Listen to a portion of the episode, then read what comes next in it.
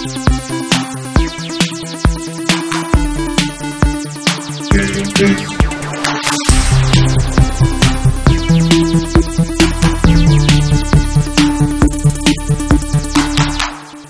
Friday, everyone. It's Game Face episode 1010 on Sifted Games. 1010? 1010, 110. 1010 of these? How long have we been here?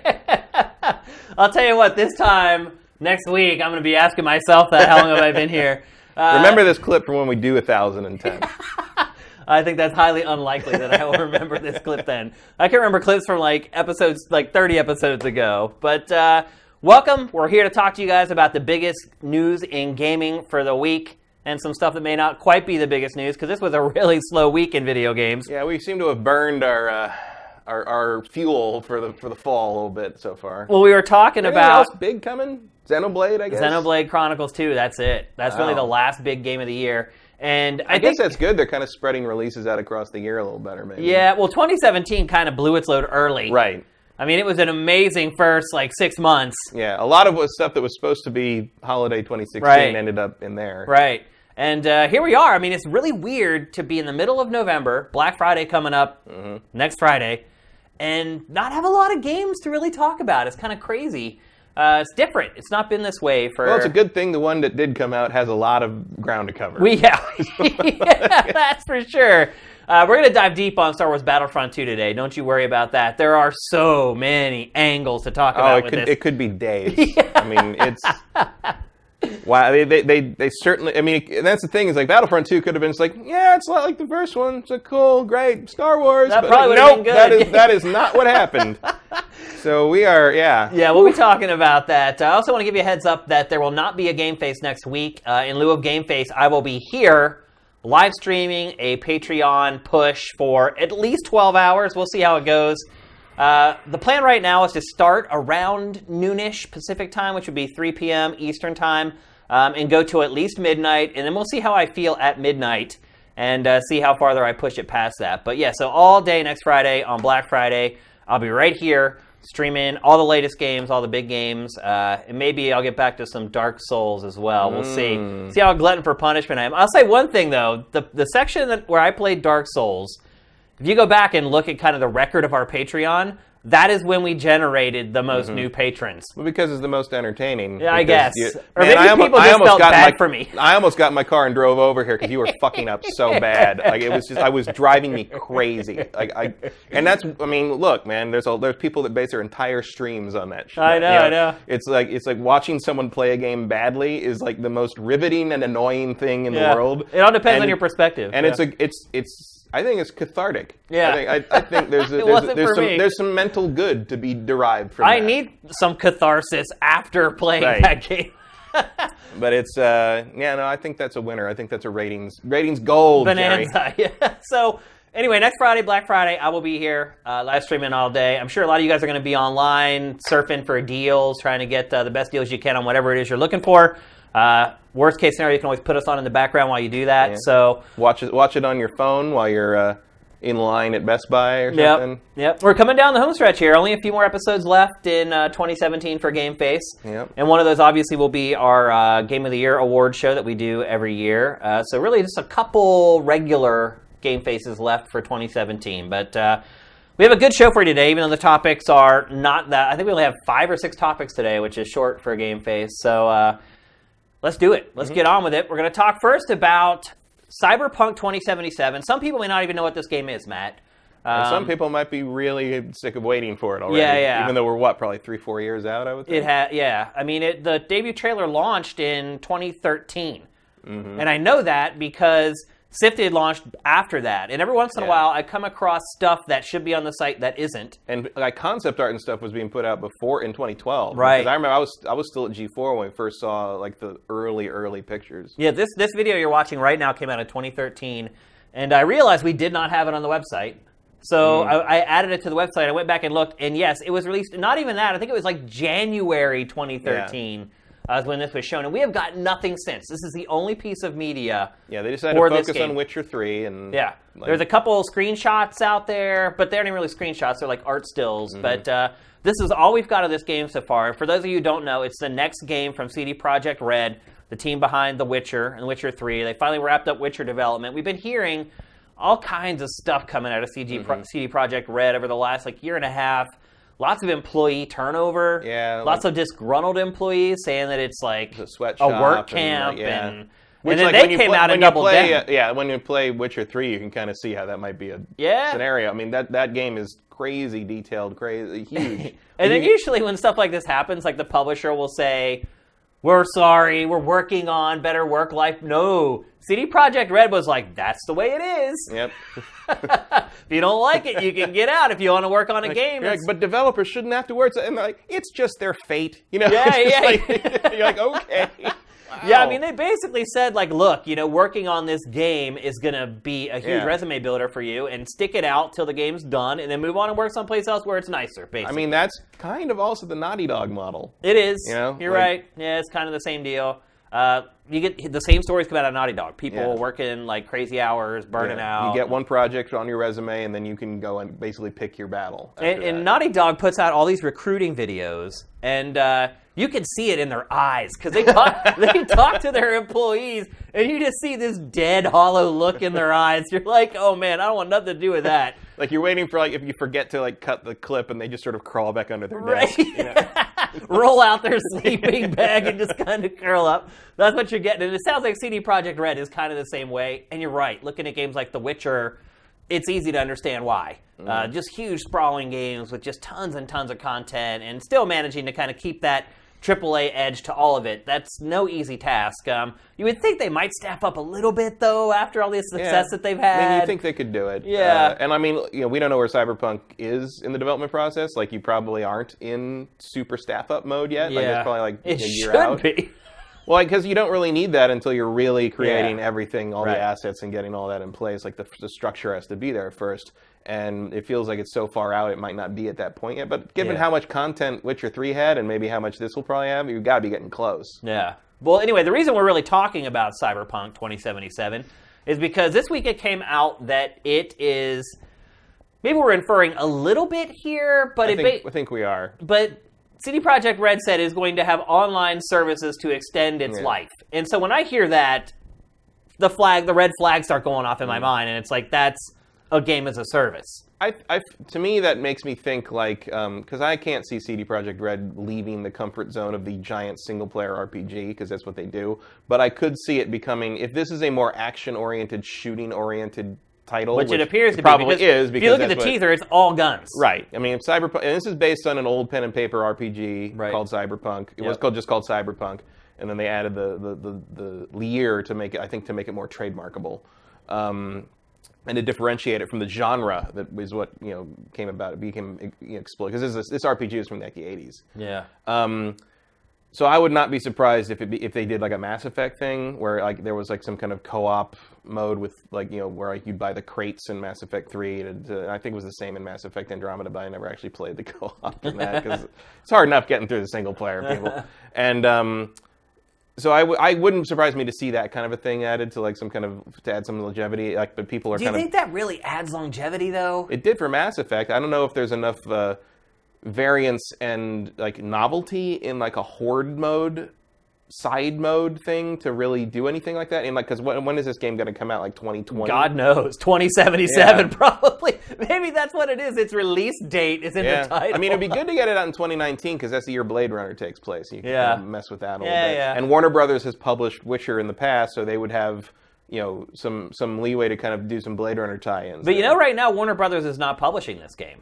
is anyone publishing? It's some little dinky publisher has it Yeah? signed right now. Yeah. weird. I don't know if it'll stay that way, but for So in right the past, now, like like CD Projekt self-published The Witcher Three, but then Warner Brothers handled physical Distribution. Physical distribution. yeah, Um, and maybe not even worldwide. Maybe only in the West. Yeah, maybe remember. just in certain territories. Um, but yeah, I don't I don't see CD Projekt Red going like full Overwatch with it or anything in that regard. But what about Like, full Destiny with it?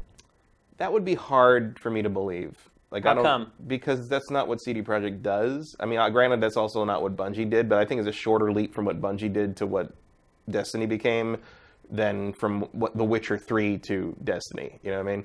Um, Is this just maybe wishful thinking on your part? Cause, I don't think so. No. I mean, until I have some kind of evidence that they intend to make this some kind of a multiplayer. MMO light, you know, or kind of whatever that EA moved the Star Wars game up to EA Vancouver to become. Like that's just not what CD Projekt does. And also, CD Projekt has a, a history over three games now of uh, being exceedingly consumer friendly. Yeah. And like all you know, all the stuff we got for free on The Witcher 3, a bunch of stuff, all the enhanced stuff where they fixed all the things in Witcher 2 for no extra charge. They completely remade Witcher 1 and gave people who already owned it the, the enhanced version for free. Yeah. Like that. I mean, they're they're not about nickel and diming the consumer. I agree with that. So- I agree with that perspective totally. and can that change? Yeah, I mean, shit like that can can pivot on a dime. That's my that. fear, though. But I just don't see that happening with them. Not yet. I don't know. sa- if they changed like management or, or leadership or ownership, maybe I would be more worried. But right now, I they get the benefit of the doubt until I see something I don't like. See, the reason I brought up its labor practices when we first started talking about this is because that to me shows that CD Projekt Red has a little bit of an edge to it. That it's Mm-hmm. maybe not as friendly as they look. It makes great games. There's no denying that, but there's a lot of companies that make great games, and you go and work there, or make great products in general, and then you go and you work there for a month, and mm. you're like, oh my god, this is nothing like what I thought this company was. And so the really the only hints that we've got of what it's like sort of beneath the surface there have not been especially flattering. Right, but I don't think that's related to what they're going to make. Well, I think they're trying to save money, obviously. I mean, they're they're Well, they're or they know to that- me that tells me that they are very concerned with money. Well, all companies are. But, Right, like I, I but- think I think all what you're seeing there is basically what we've been doing, the way we've been doing it has been working, so we're not going to change it. That that's certainly a different perspective. Like because like hey like okay you can complain about you know, I because I their little the little letter thing they put out to me also read like um you know what we got done what we needed to get done by using people the way we use them and until a reason a concrete reason other than I don't like it comes along we're going to keep doing that so like to me it read like you know argue you know complain all you want but you can't argue with success Yeah. and it, it read to me a very like a very conservative, not politically conservative, but like a conservative in terms of viewpoint of, hey, we got a formula and we're going to keep doing it. And that to me says they don't want to change things, and that means to me Cyberpunk is probably going to be The Witcher Three with guns. you also have to remember too, though, that that was written by a PR person. Yeah, and it's their job to spin things to make the company look as good as possible. Bottom line is, CD Projekt Red doesn't want to expend as much money as another studio would under a big publisher to create a game of the same quality. It Mm-hmm. Right. wants to cut corners, and but so that's all, but that's also what we complain about all the time with the inflated budgets and all this, and why you have to sell micro. So the fact that they are trying to keep it down like that is probably why they could afford to not have that kind of games as a service element to their game.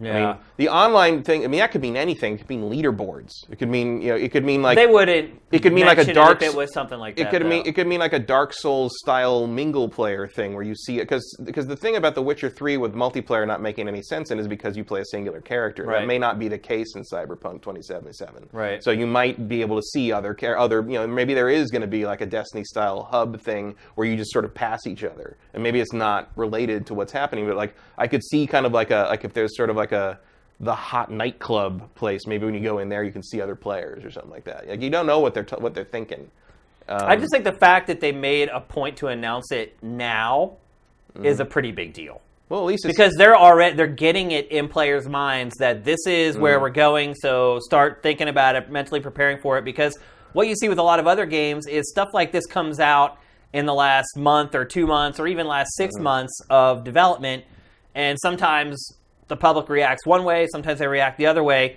When you tell somebody this two or three years before, you're mentally preparing them for what it ultimately is going to be. And so Mm-hmm. I feel like if it was something insignificant like leaderboards or a social hub or whatever, I don't think they would have mentioned it now. I think this is going to be a big component of the game in one way or another, and that's why they've mentioned it two or three years before the game's even coming out. I don't know about that. I feel like uh, a it's partly because like hey we know we're going to do this. Whatever it is they know it's going to be part of the game. So it's one it's something they can say that's news. It's something they can say it's like hey here's new information about the game. It's not really any information at all really. But like Yeah. it's like hey we're doing it. It's a thing. New information. It's on there's online stuff. Woo! Um, the other thing is uh, you know in the past when CD Projekt Red has participated in you know DLC practices, like say, that's the main the thing that you know things people complain about. They've generally found a way to do it that people found positive. No, for sure. So- they've done a great job handling DLC. So maybe that, that you are right, and they're and they're going to have a major component to this, and they are preparing people to be ready for that. But they have a history also of taking things that people see as a negative or an exploitative exploitive process process and turning it into something that people feel is pro-consumer. So it's in their DNA to kind of like figure that kind of thing out, and um, and they've already done it with you know post-launch updates, and they've done it with DLC practices, and now maybe they can do it with online stuff. Maybe they can do a, find a way to make it feel not exploitative and more like a bonus. I have a question. Actually, I don't know the answer to. Is CD Projekt Red a private company or is it Yes. owned by someone else? Private company. It is As far private. as I know, it's, as far as I know, it's an independent company. Because that could make a big difference too. Started as its own little thing. It is kind of a Pol. As I understand, it, it's it's kind of a, a, a Polish icon. Like they're they're I can see they're that. very celebrated in Poland because The Witcher is actually Harry Based Potter on- big. right. It's Harry. The books, the Witcher books, are Harry Potter big in Poland and Right. kind of nowhere else. Um, in fact, the guy who wrote them thinks that the success of the books is why the games are big sellers. Yeah, I know. Which is like- he wanted like more money or leave Warsaw once in a while, dude. Like, wow. Like, I, I, have read all the Yeah. books now, but I would never have even heard of them. if yeah, for the he's games. a little out of touch on that one. Um, so, like, they are very much celebrate. I mean, they gave Obama copy a copy of the the game, I think, when he went to visit Poland, because that's as, What else part, are they as do? part of their little uh, yeah, as part of like a, a gift thing of like things that represent Poland or like Yeah, things that are we are proud of kind of thing. They gave him a copy of The Witcher Three. That's hilarious. And I'm like, hey, it's great. never I, think that. that's really cool. yeah, I mean, look, if they had been Maybe it was owned, The Witcher Two. It might have been The Witcher Two. Yeah. If they had been owned by another company or kind of under another umbrella, that would probably lend more to the idea that maybe they don't have total control. Right. If over- EA had bought them, I would be more concerned or something like that. But I think the other problem is, and we'll talk about it a little bit later when we talk about Battlefront 2, is the data doesn't lie. When mm-hmm. you have the games as a service make more money, mm. like a lot more money. Not even like, and maybe CD Projekt Red looks at it like, well, look, if we can make more money off of Cyberpunk 2077 doing a games as a service while still trying to do it with consumers in mind, then maybe that extra money that we have goes to the next game, and then maybe our work environment isn't so god awful. maybe, but maybe not. Yeah. It is Eastern Europe. It is, yeah. Like, touche. It's uh, it's a different world. It is, for and sure. um, you know, even I've even seen some Polish people basically say like, I mean, yeah, they pay Polish wages, so you think it's low, but that's just how it is here. And it's just like, well, that doesn't mean it should be. Yeah, like that. exactly. But like, um, I don't know. Maybe that's, maybe that's an idealized Western idea. It's not like we don't have our own issues in that in that uh, arena. But like, um, I just think you know, and I also think like you know, the CD Projekt Red guys are not stupid, clearly, uh, and they see what's going on. Like there, there's but there's there are a lot of smart people that make stupid decisions in this industry. Yeah, but like I think, and I we'll probably talk about this We know, will, later yeah. on. But I, I think part of the reason those deci- those stupid decisions happen are because of the labyrinth of bureaucratic and corporate mazes that Yeah. that get get created in these giant conglomerates. And CD Projekt Red, as far as I can tell, is not that. Yeah. It's it's still its own company. It's still an insomniac. Well, the one thing I will say is, you know, all you can really go on is a company's track record. Mm-hmm. And so far, CD Projekt Red's track record has been impeccable. Yeah. I mean, it sucks. Their labor practices suck. But as far as how they treat consumers and the quality of the products that they create, it's really hard to find any fault with them. So As until then, a- I am more than willing to give it the benefit Yeah, of the just doubt. as someone who puts the money down and buys a game and plays it, like you got no reason to doubt them yet. Agreed. But we, we know stuff can change overnight. It absolutely can, and money corrupts everything. Yep. And when you're staring at that data and you're like, "What? We can Yeah. get another two or three hundred million dollars out of this game?" And who knows what the state of the industry will be by the time Cyberpunk is ready to come out? Like Yeah. maybe it becomes a survival tactic. We don't could. know. Like, Yeah. We don't know what it's going to be like. Then. Yeah, we'll talk. We'll actually talk about NPD here a little bit later in the show, where that app might be apt. So, all right, let's move along. We're going to talk next about Jade Raymond, one of our favorites in the industry. Mm-hmm. Uh, probably the shepherd who got Assassin's Creed. Very, very To much. where it is. Her, her and Patrice were kind of the the, Yep. the, the masterminds. I would But say. uh, and it's not even really about who the mastermind was. She Mm-hmm. is just such a likable, radiant person that her as the spokesperson for that franchise when it first launched, Mm-hmm. I think it just had. I just think everybody gave it a chance because when you really go back and play the first Assassin's Creed, it's not really an amazing game. It was Oh, kind I still love it. I still like it because it's really groundbreaking for the time, and I have a lot of nostalgia for it. But you go back and play it, it's kind of clunky. It's a little archaic. Oh yeah, and you can't you can't skip any of the cutscenes. But- Yeah. But I, went- I actually did go back and play it briefly because of uh, it was the 10th anniversary this week. I know it's crazy. 10 years. I can't believe it's been ten years. Oh, I don't know if there's anything that has made me feel more old than finding out that Assassin's Creed was ten years old. Yeah. Because Assassin's Creed, when it first came out, like I look back on myself at that point in time as I was becoming an older adult. Mm-hmm. And so then I tack 10 years onto that, and I'm like, holy crap. like wow. And then like I'm an older, older adult now. and like I remember when that came out, it was like was one of those things where I was like, I mean, I loved it first Assassin's Creed. Obviously, two and Brotherhood built on it was better. Yeah. But I saw kind of the You can see what was I saw the magic in it. Yeah, yeah. And um, didn't hurt that one of the window boxes looked like Optimus Prime. Yeah, yeah. Um, which apparently somebody got in trouble for. oh, really? You're- like, apparently, you're not allowed to put little Easter egg things in Ubisoft games if you're not approved. Uh. and there was a there was, when someone noticed it, yeah, the window boxes and I think it was Acre Yeah. looked like the front of Optimus Yeah, I Prime's remember that. truck mode. Yep. Uh, I guess uh, I saw. I remember. I don't remember where I saw. it. It was some. I saw some like Kotaku or something thing where it's like, oh yeah, this is not a good deal. But launching new IP isn't easy. Oh, And yeah. let's be But honest- I remember playing it and being like, oh, this is going to be around for. This is a new. Like, this is a new gaming icon. Yeah, I knew that. Well, its debut trailer was. I still Oh, yeah. remember pretty much every frame of it, um, and it was one of the most watched trailers ever on game trailers back in the day. And that's kind of when we knew things were going to take off. But then you have Jade, who is very easy on the eyes. She's a great person. Everybody who ever meets her has nothing but amazing things to say about her, repping this game. And I think she's kind of the one that helped put it over the top. And I feel like then Patrice for the, the following sequels kind of stepped to the fore. He's like, I'm the guy making this thing. Hey, what's up? Well, she Um, also didn't want to be in the forefront anymore. Yeah, yeah. So But she did. She, she did her job. Like Oh, yeah. she launched a franchise, and uh, so now she's heading up Motive Studios uh, for EA, uh, the Star Wars studio that hasn't been shut down yet. Mm-hmm. And they announced this week that that game is not planned for for release until 2021. 2021. Yep. Matt, that is four years from right now. Yep, it's a long time. Which which seems like it maybe that might be the next Star Wars game, Well, no, I think we'll get Battlefront, Battlefront 3, 3 in in two 2019. Maybe. Maybe After this? I think I we'll don't get Respawn's game before Uh, that. it could be. um, Mm, maybe. We're in a weird place here right now because the, the Star Wars deal is 10 years. It started in 2013. With the EA's license for this started in 2013. Um, next, so next year, a year from now, where there's no there's no Star Wars game planned for next year as far as we know. Mm-hmm. Um, which is a huge mistake. we'll be halfway through the deal, five years into the deal, and they've got two games out. yeah, and they're the same game. I'm gonna, I'm gonna, yeah, there's a, sa- a sequel to uh, one, a- Yeah, a, same, the same a version of a game that already existed in the pre-EA era, and Right. then a sequel to that that has created a PR disaster that Disney had to get involved with. Right. And I feel like unless there's some amazing turnaround happening here in the next few years, like you're gonna see that license go to another publisher. So after 10 years. basically, you're saying that Motive's game would be the last game under that deal. unless they get a Battlefront 4 out. I, don't know where else you're going. Which at at that point, it What- may very well happen because I don't know. Like, do you do, you do you Sims Star Wars? Like, what else have they got? Sim City Coruscant? Like, Yeah. like they could start barfing stuff like that out, though. I'd kind of play Sim City Coruscant. Yeah, I, Like, would too. I wouldn't. I I wouldn't totally would that, actually. yeah.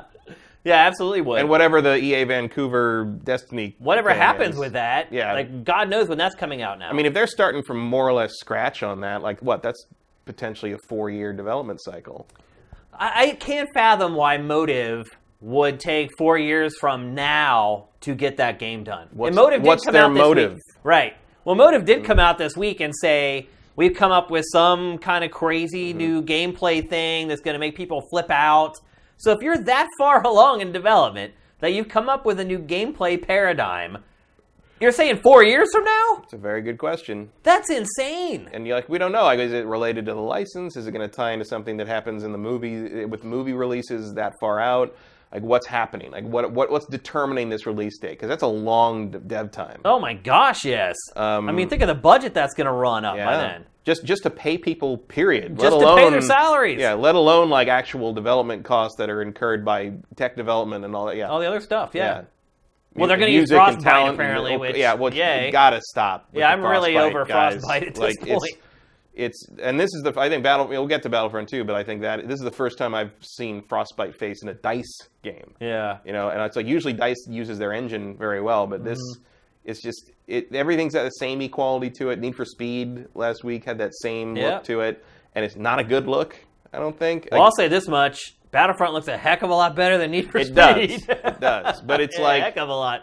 I think you know, there's certain engines have a certain house look, kind of. Yeah. And you know, like Unreal, certainly until you know the advanced version, you know, in four around. I mean, Unreal had the you know didn't do hair very well, so everybody had a crew cut or a shaved head, and like Yeah. or just sort of a mop of you know the women just had like a kind of a like a kind of a, Like a helmet. a helmet of, of, of texture Right. and. Uh, um, you know, there was always you know, kind of a shiny thing. Uh, Unreal 3.0 had that the, the texture pop-in problem, where Yeah. like it would draw in the, the high-res texture. Like very obviously, Ma- the Mass Effect games had that going on. Frostbite does a little bit of that too. a little bit, but not as bad. Yeah. But I think it has worse issues on the other side. And I, if they're if they haven't been forced So do you think maybe Mode that, Motive's building a new engine? God, it wouldn't be a I bad idea. I mean, for idea. a four-year development cycle, it wouldn't be a bad idea for the woman who was in charge of Assassin's Creed to build her own engine for this game. You're right. I mean, I, I, I, can I don't know how much she ideas. had to do with that. No, than- but she was in, involved in the project and she knows how that rolls. So you know, it could, couldn't hurt. I mean, we're not going to see this Motive game. This Motive game is going to be a PS5, Xbox Two Yeah. game. That's the bottom oh, line. Oh yeah, like second year. Yeah. maybe. I mean, if they're announcing now that it's coming out in 2021, I mean, it could end up being delayed. Yeah, it could that could slip. That's true. or maybe they're just covering their butts and saying four years. If you can't get it done in four years, Mm-hmm. maybe they're they're trying to deliver a pleasant surprise when it comes out in 2020. I Yeah, I don't know. It's just it seems insane to me. How many games get four year development cycles now? Like none. Not many. I mean, Call of Duty gets three, Yep. but that's only because they've got three teams rotating, in and out. Yep. Um, that's a long time, especially That's a for really especially for a company time. that EA that really doesn't put a lot out. With those kinds of resources and that kind of financial backing, I it's mind boggling that it would take that long. and it feels like I don't know, man. Like I don't know what's happening behind this. There's so much money tied up in, in Star Wars, and Star Wars. And it, like, look, it's money well invested. sure, but like it's like you could be making. I mean, you have to be Lucasfilm and Disney looking at this and being like, you know, if we picked a game publisher that could get stuff out on a yearly basis cleanly, we would be making a lot more money off this. That's why Pachter said that they bought Respawn. Mm, that would make sense. Yeah, sense. the latest yeah. Factor, he was asked about it, and he's like, it's really smart because Respawn gets his games done on time. Right. It gets its games done on budget, and they're amazing games. And you know what? You know what I would do, and maybe this is what they're doing. Maybe Battlefront Three is respawn It's possible. because I would take that in a heartbeat. Oh, right yeah, now. for Like, sure. In because they're using. I don't know what engine they. I mean, I know Titanfall was like a modified Source engine. Mm-hmm. I don't know what Titanfall Two uses. I don't either, actually. Um, but Someone in chat probably they Titanfall Two does not have the the frostbite look because clearly they're not using that. Like, yeah, yeah. you- like, it looks amazing. shifting over to shifting over to that side. Like I would, I would be. I mean, in. just use that engine, whatever yeah, it is. use whatever fine. respawn. Use respawn's own tech and make Battlefront Three that way. I am in. I mean, Titanfall 2, is, in my opinion, is one of the best looking shooters Oh, of this beautiful. generation. Yeah. So I'm 100% down with that. Um, but yeah, it looks like Motive's game is a long ways off. Uh, that's some job security they are- for Jade. They are uh, credited on Battlefront 2, so they did something. They there. did something I don't there. know what, but Yeah. their, their logo pops up at the beginning. Oh, I didn't notice that actually. Yeah, like the Motive's logo pops up when you first boot the game up. So they did something on this. I don't know what it was. Well, maybe that's why it's now four years. maybe the campaign stuff. It's possible. Maybe they were helping finish Battlefront 2, and that's why they're getting started late on be. their That game. Uh, it's exciting to hear that they have some kind of new gameplay thing going Yeah, on. I mean. I I want to see Jade Raymond's take on Star Wars, no question. and I wanted to see Amy. I want to see Amy Hennig's as too. I go. Hopefully in 2020 they don't fire all them and cancel that game and move it to EA Montreal to be turned into a card battle title. well, I'll tell you this much: if it does happen, they are definitely not renewing that license, without a doubt. That is it, all done. It's So- just, I just, it amazes me how much trouble EA seems to have been having with Star Wars. yeah, Like this, everyone who plays video games and likes Star Wars has an idea for Star Wars in their head, as, Yeah. a, as an idea for a game they You're would right, make. yeah. And it's like there's, it's even if you want to be lazy, just make another X-wing game, make another Totally Force cool Unleashed game, Yeah. make another, you know, make another what, make another Shadows of the Empire, remaster Shadows of the Empire. Who cares? Yeah. Like, just get content out. out there. Yeah, because people are going to buy it. It may not sell as well as the Battlefront Right. or whatever, but. And why aren't they let's milking that license a little more and I doing stuff like card battle games? And, Why not a modern version? Screw making Need for Speed over and over again. Make a pod racing game that's as good as what we had on the N64. Like, Yeah. I mean, there, Just remember- remaster the pod racing. and just game. experiment a little bit. Like Yeah. you know, remember- you remember like there was that period of like '98 to like 2002 when we got like super bombad racing Yeah. and like like the the twisted metal ripoff and Yeah. like like the weird 3D like strategy game that wasn't even playable really. Yeah. Like, it, it- but, but, but they were trying. It was a 4X game. Right. They may have, uh, you know, a Rebellion, I think it was. I'd play a Star Wars 4X game Yeah, and it's just like in a heartbeat. I mean, it wouldn't sell, but You don't like, think? No, You don't think Civ Star Wars would sell? not to the degree that EA would be happy with it, which is part of the problem. It would sell better than Civ, I think, though, and Civ sells pretty well. Maybe, but maybe that maybe you go to 2K, but 2K's got microtransaction problems of its own. Well, 2K also has a problem of getting games out in a decent amount of time. They're just Well, we, we couldn't have that with Star Wars. No.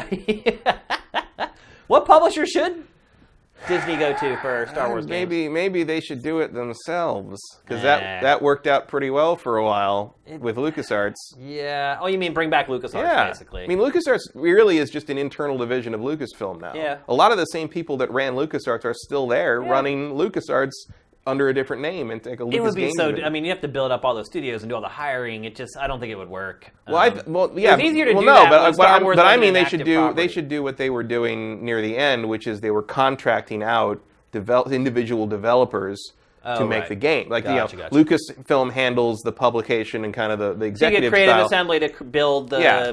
the RTS, Right, and- or you right. c- you get Insomniac to make the action game, or you Right. get you, know, you like you, you contract it, and then like for publication you publish it through Disney's wing. maybe EA should start doing that because it's really screwing the pooch on this license right now. EA, I mean, maybe this is just me because like EA, a lot of what EA makes isn't interesting to me because of how much sports stuff and kind of the the Me Too racing games they put out for Need for Speed every couple of years. I just feel like EA is a really barren field. Yeah. You know what I mean? Like, there's not a lot there for me, especially now that Mass Effect took a dive. I, and like, I'm basically EA to me right now is me sitting around hoping that a Star Wars game eventually comes out or that Bioware gets Anthem done on time. You Yeah. know, like I don't know what else to look forward to. I mean, Anthem's coming pretty soon. Supposed to be. Yeah, well, let's see what We haven't seen a whole lot of it though. Let's see what the loot boxes are for that one. Yeah. uh, all right, let's move on. We're going to talk Mm-hmm. next about new entries in two franchises from Japan. Two two franchises that would some would argue we haven't seen in a long time. Uh, the first we're going to talk about is Devil May Cry. And the reason I said some people may say we haven't seen a new entry in some time is because a lot of people don't really count DMC Devil May Cry as Right. canon Right. as a canon entry into the Devil And May like, Cry yeah, franchise. um, and I understand why you wouldn't consider that part of the same series because it's good. And uh, uh, I like Devil May Cry okay, but like the only Devil May Cry Capcom Devil May Cry game I would call a really good game is three. yeah. Um, I didn't. Certainly not two. no, not two. Two not is one of the worst sequels in the history of video Yeah, games. one I found like okay, but sort of annoying, and four was fine. One was charming. Yeah, one one was different at the time. Like Yeah. one was, and also it, it grew out of a Resident Evil game of all Right. things, which was like that was kind of amazing to be playing that game and thinking this started as Resident Evil. Yeah, it really is bizarre. but it was just you know it's it's just had it still had that kind of cheesy. I don't know if it's charm really, but it was. No, I think of, the first word you used was that was accurate. yeah, Cheesy. che- it's like with all the holes like whoa, slow down, babe. Like it's just like it's like written by like a person who would once heard of an '80s movie, Right, You know, yeah. of an action movie. um, but it, was, it looked cool, and he was an iconic design, and I mean, honestly, in my opinion, he other- should have been the one to fill your dark soul with light. you know. Yeah, yeah. No, I think I think you're right. The best Devil May Cry game is DMC Devil Yeah. May Cry. I mean, I understand why people don't consider that to be the same character. No, I get it. but I totally like, get it. Too. I think it's a better game than all but Devil May Cry Three. Well, I think Devil May Cry 4 is probably my personal favorite of the Japanese developed Devil May Cry games. Mm. I like three because three is an incredibly intricate and demanding combat system that reminds me of a really good fighting game. 4 is like that too, though. Four has that, but three Four is hard three- as nails, man. So's three. Three's. I mean, three is. Three's special. Yeah. Uh, four is cool. Uh, Yeah. I I didn't like that they didn't let me play Dante until the second half of the game. well, the other problem too is that the game is technically really short. right, you go to, you go here and then you go all the it way back. all the way back and go Soul, through the Soul same. Reaver 2 style. Yeah, which is a really cheap way to Yeah. extend a game. But I did enjoy it. Halo Halo 1 did that too. Yeah, it did. And then there's the library, which to me is Well, the library is the end, and then Yeah. and then you spend the rest of the game going all the way back. Right. Yeah. Um, but I did enjoy Devil May Cry 4, and uh, you know, of the Japanese developed games, it's obviously the most technologically advanced because it, it is the last one. Do you think they should go back to the Japanese style of development with this? And it sounds like that's what's happening. Yeah. Because Devil May Cry's creator in Japan, after E3, said that he apologized for not showing his new project. We should probably go back to why we're talking about this as well. Uh, so this week on Reddit, and I know Reddit posts take it with a grain of salt. Someone on Reddit, and this guy has a reputation for breaking things and being accurate about it. Uh, he has a track record of three or four different games or features in games that he knew about first and broke. So it's not just some random jackhole going on Reddit and saying blah blah blah. But this guy came out and said at PSX you're going to see the new Devil May Cry and you're going to see Soul Calibur. And we're going to get to Soul Calibur here in a second. Um, but which do you think is the right call, Matt? I mean, let's, there's two different angles of that. There's financially, and then there's selfishly, Right. artistically. So, what would you prefer yourself, and what do you think is a smarter move financially? Uh, well, myself, I would probably prefer going to the older uh, aesthetic. Agreed. Um, Agreed. I think Ninja Theory's game is a better game than most of Yeah. the other Devil May Cry's, but I don't like the character design. I. I prefer the old one. I would prefer to play as old style Dante in a more Ninja Theory style game. Yeah, I don't like the aesthetic of the new DMC really at all. No. It's just, I mean, it, it looks. I think it actually looks good for what they're trying to do. I just don't think it's appropriate to this to the game to the Yeah. series. It's not. Devil May Cry is the white-haired asshole in a in a long red coat Eating a slice of pizza. right and like and like and there's something that like there's something about the uh, kind of the the heightened Japanese sort of anime style that like makes a lot of the weirdness of the world work. It makes That- it a little bit more passable for whatever Yeah. weird reason. so I'm, I I personally would prefer to go back to the old style. Um, business wise, I don't know if it really matters. I don't Um, think DMC sold especially well. Well, business wise, I think the smart move would not be to not make it all, make it at all because character action games don't really sell. I mean, if look, if Bayonetta two didn't move the needle, I don't know what how good these things need to be to, to do anything. Like, Well, Bayonetta 2 had some other stuff working against it. well, it was on the Wii U, but even for a Wii U game, it didn't sell tremendously well. And like, it's just you know that series still struggles. It's, that series, I think Bayonetta is better than any of the Devil May Cry. oh, it absolutely is. And, I mean, um, the point really is that Bayonetta is one of the best action games Yeah. of the last decade, But and it still couldn't sell. But find me someone outside of our core demographic that knows what it is. Right. You know, these games just don't have mass appeal for Yeah. whatever reason. So if they're going to make another one business wise, probably just appeal to the old school fans as best you can because that's going to be a lar- the- your largest audience. Yeah. You're not going to sell five million of this. But, no, But I mean you- they could, they've only sold three million copies of Resident Evil Seven. Right. But like, but it's like I think if you make it look and play more like the original, you know, the classic ones, you're going to get more people than following up on what Ninja Theory did. It just seems like obvious to me because uh, even as someone who liked the Ninja Theory game, I will still get an old style Devil May Cry game as well. It, it appears to me that just Japanese action games in general are just having a real tough time in the market these days in the West. Yeah, and I don't know why that is. I mean, they were never like giant, you know, blockbusters, but Devil May Cry was one of the one of the heavy hitters of the PS2 era. it definitely was. And yeah. It got three sequels. It- right, it built a brand off of that first game. But some are like the three, the Xbox 360 generation. A lot of those games just sort of fell off, Yeah. and uh, I don't know if uh, I've ever heard an adequate, really explanation for why. Because Bayonetta, even the first one, when it was released on as a multi-platform game, did not sell amazing. Oh, no, it it, got, got- sky-high review scores. Oh yeah, but it only got a sequel because Nintendo funded it. Right. So Yep. you know, And Sega had passed, and Yeah. a couple other publishers had passed on it first. So, um, so yeah, I think I would agree with you. One, the aesthetic. I prefer to go back to the old style. Mm-hmm. Financially, I mean, I guess I'm being a little selfish in this regard, in that I want to play another one. So I'm going to say, yeah, go for it. Like I think they'll make their money back, provided the game is as long as they keep, moderately good. Yeah, and as long as they keep the project sane, On you know, track, like yeah. on track and on budget, and understand how much you're going to sell. You know, don't don't Square Enix To- Tomb Raider this thing and think you're going to sell two, 10 million copies or Right, something. right. Like you got to be realistic. I think Capcom standards at this point. Is Yeah, I think Capcom low. knows pretty what low. doing. Yeah. Street Fighter Five has not done great. I mean, really, none of Capcom's games for quite a while. Street Fighter Other- on the, on the Switch did well. yeah, I mean, it was sold what like 500k or yeah, something. I mean, I think it it's it outsold uh, the fir- first. I think its first month outsold Street Fighter 5's first month. It did. It's And that was a Wow. dirty port. Oh yeah, yeah. Uh, but I mean, you look at all Capcom's franchises right now. Mar- Marvel vs. Capcom Infinite did okay first month, disappeared off the charts after that. Um, Mm-hmm. And then they screwed up again. They got a, there's a big tournament coming up this weekend, and they dropped a new patch yesterday. no, geez, Or not yesterday? Was it maybe Tuesday or Wednesday? But like all the pro, like Justin Wong and all the pros are complaining on Twitter. It's like we got four days to get used to how this new patch plays. You couldn't have waited until Bad. next week, and it's just like, yeah, exactly. Like, you're not think the people that are keeping that game alive in whatever form it remains alive is the tournament scene. Oh, it absolutely and is, the pro yeah. scene, Yeah. and Capcom's just not. You don't want those people talking poorly No. about that game at this point. No, it can't take it. So that hasn't done well. Resident Evil 7 to me sold way under expectations. I mean, Capcom seemed to be happy with 3 million sales from a Resident Evil game. That to me is Mm. How much did six sell? Mm, better, better than Yeah. that. Yeah, but I mean that's when it still had some cachet. Like I feel like Resident Evil all then all these Japanese franchises are really starting to wear a little thin, I think in the West. Um, why do you think that is, Matt? Do you think it's an accumul- cumulative effect where people feel like they've bought these games in the past, they haven't been as good as they had hoped they would be, and over time they've just decided to not even give them a chance? I don't know. I don't really know what happens there. Like, because they're they they're not what people wanted, or they you know the, the the majority of the audience that makes games multi you know super million sellers today are not people who were playing games when those games were popular.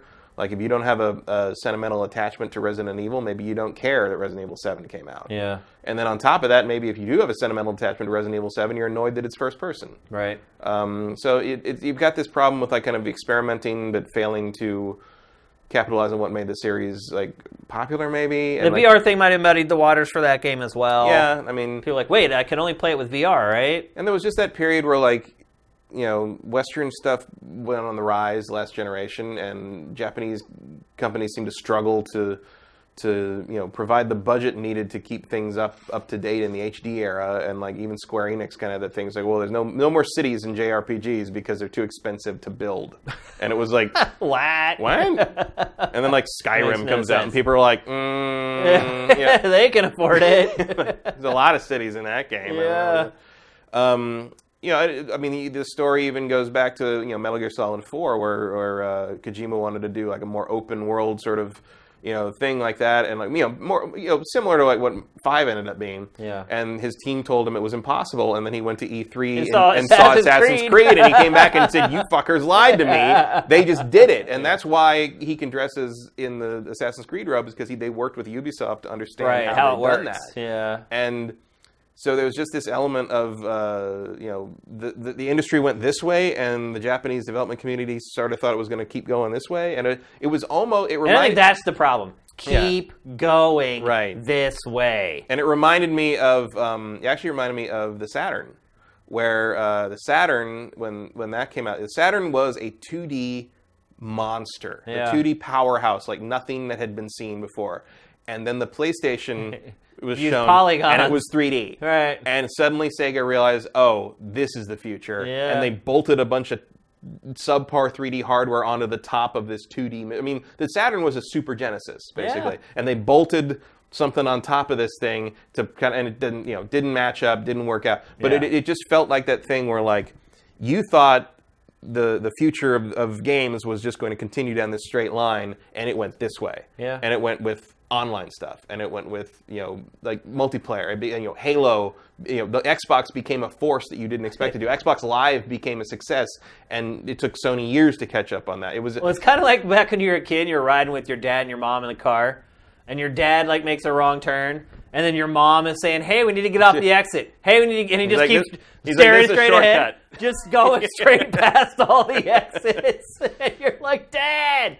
He's like, this is a shortcut. Trust me. Yeah, exactly. That seems to be like what's going on, and not just with Yeah, Capcom. I think I think a lot of the company, the Japanese companies, have have corrected course since then. But you think a lot have? I think they're getting there. Yeah. Like, I mean, look, the Square Enix of the beginning of the 360 generation would not have made Final Fantasy Square, Square Enix has westernized far oh, more Oh, than any other Japanese publisher.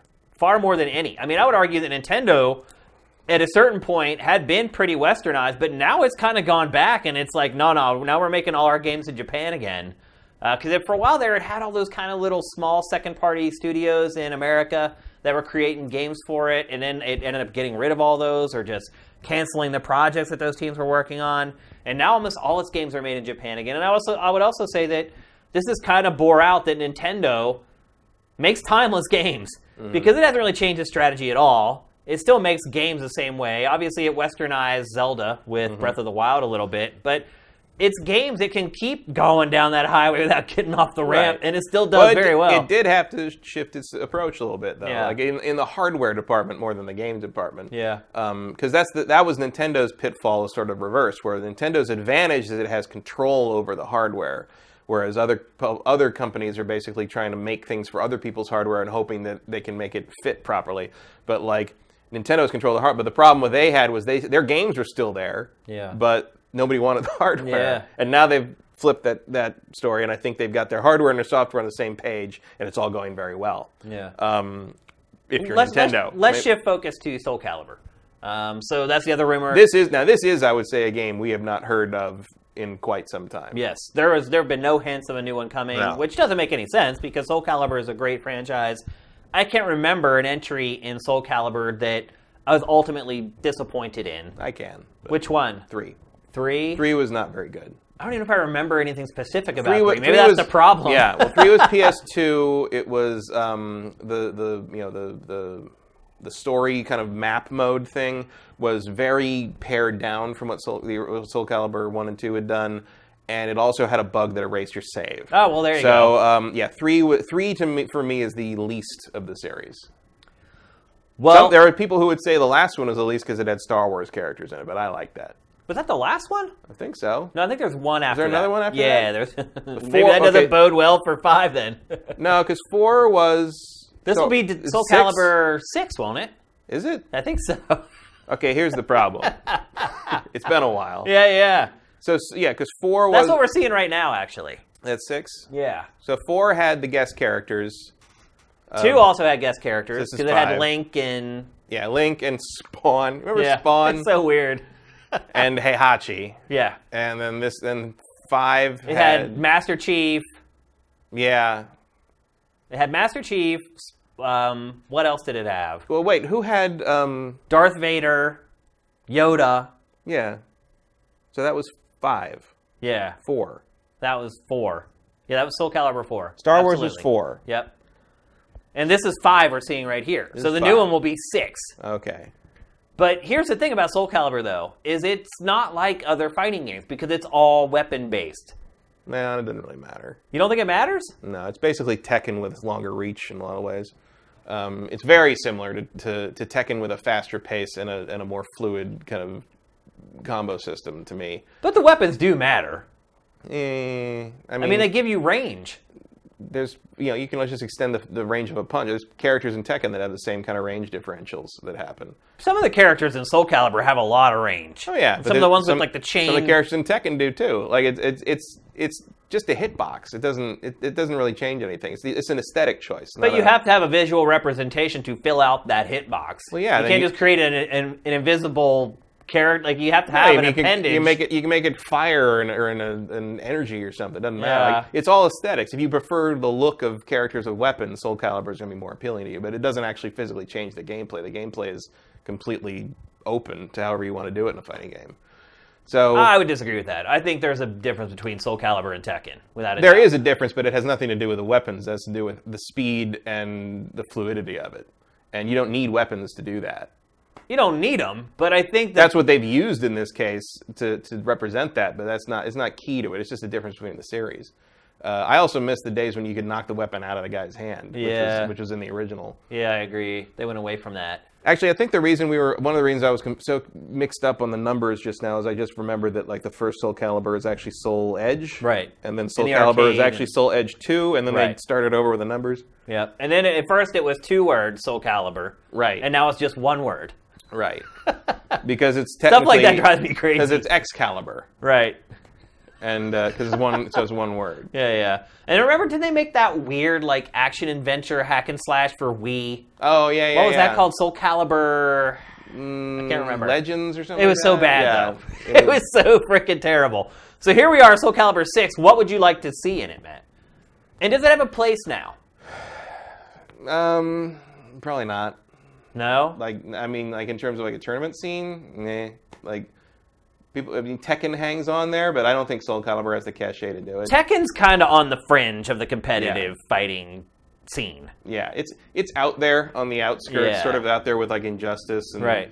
and those games it because like one, part of Tekken and Soul like the ma- the the, ba- the Bamco uh, fighters problems is like they don't quite fit the anime fighter At all. subgenre, Yeah. and they don't quite fit the the Western fighting genre, and like they sort of exist in their own world.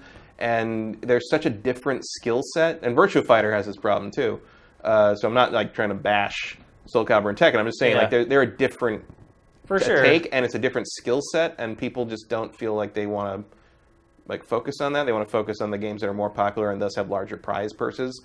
Um, so th- these games kind of live or die by who wants to play them together in their living rooms, and it just doesn't seem to be a, a genre that, that does that beyond a certain audience. Uh, I don't know if a new Soul Calibur is a tremendously wise idea. I think fighting games in general right now are risky. In all honesty, I think that they uh, they're just not selling the way that they used to, and I think it's hard to ask sixty dollars for a fighting game now, um, particularly one that hasn't been around now. I mean, Soul Calibur Six was last gen, so it's been at least five years since the last one came out. And I honestly, I didn't play this one much. I found it kind of bleh. Yeah, Um, and there's a lot, you know, this. I don't know. I don't know if there's much left to do with this series. Like, are you ever going to make something better than Soul Calibur 2? Probably not.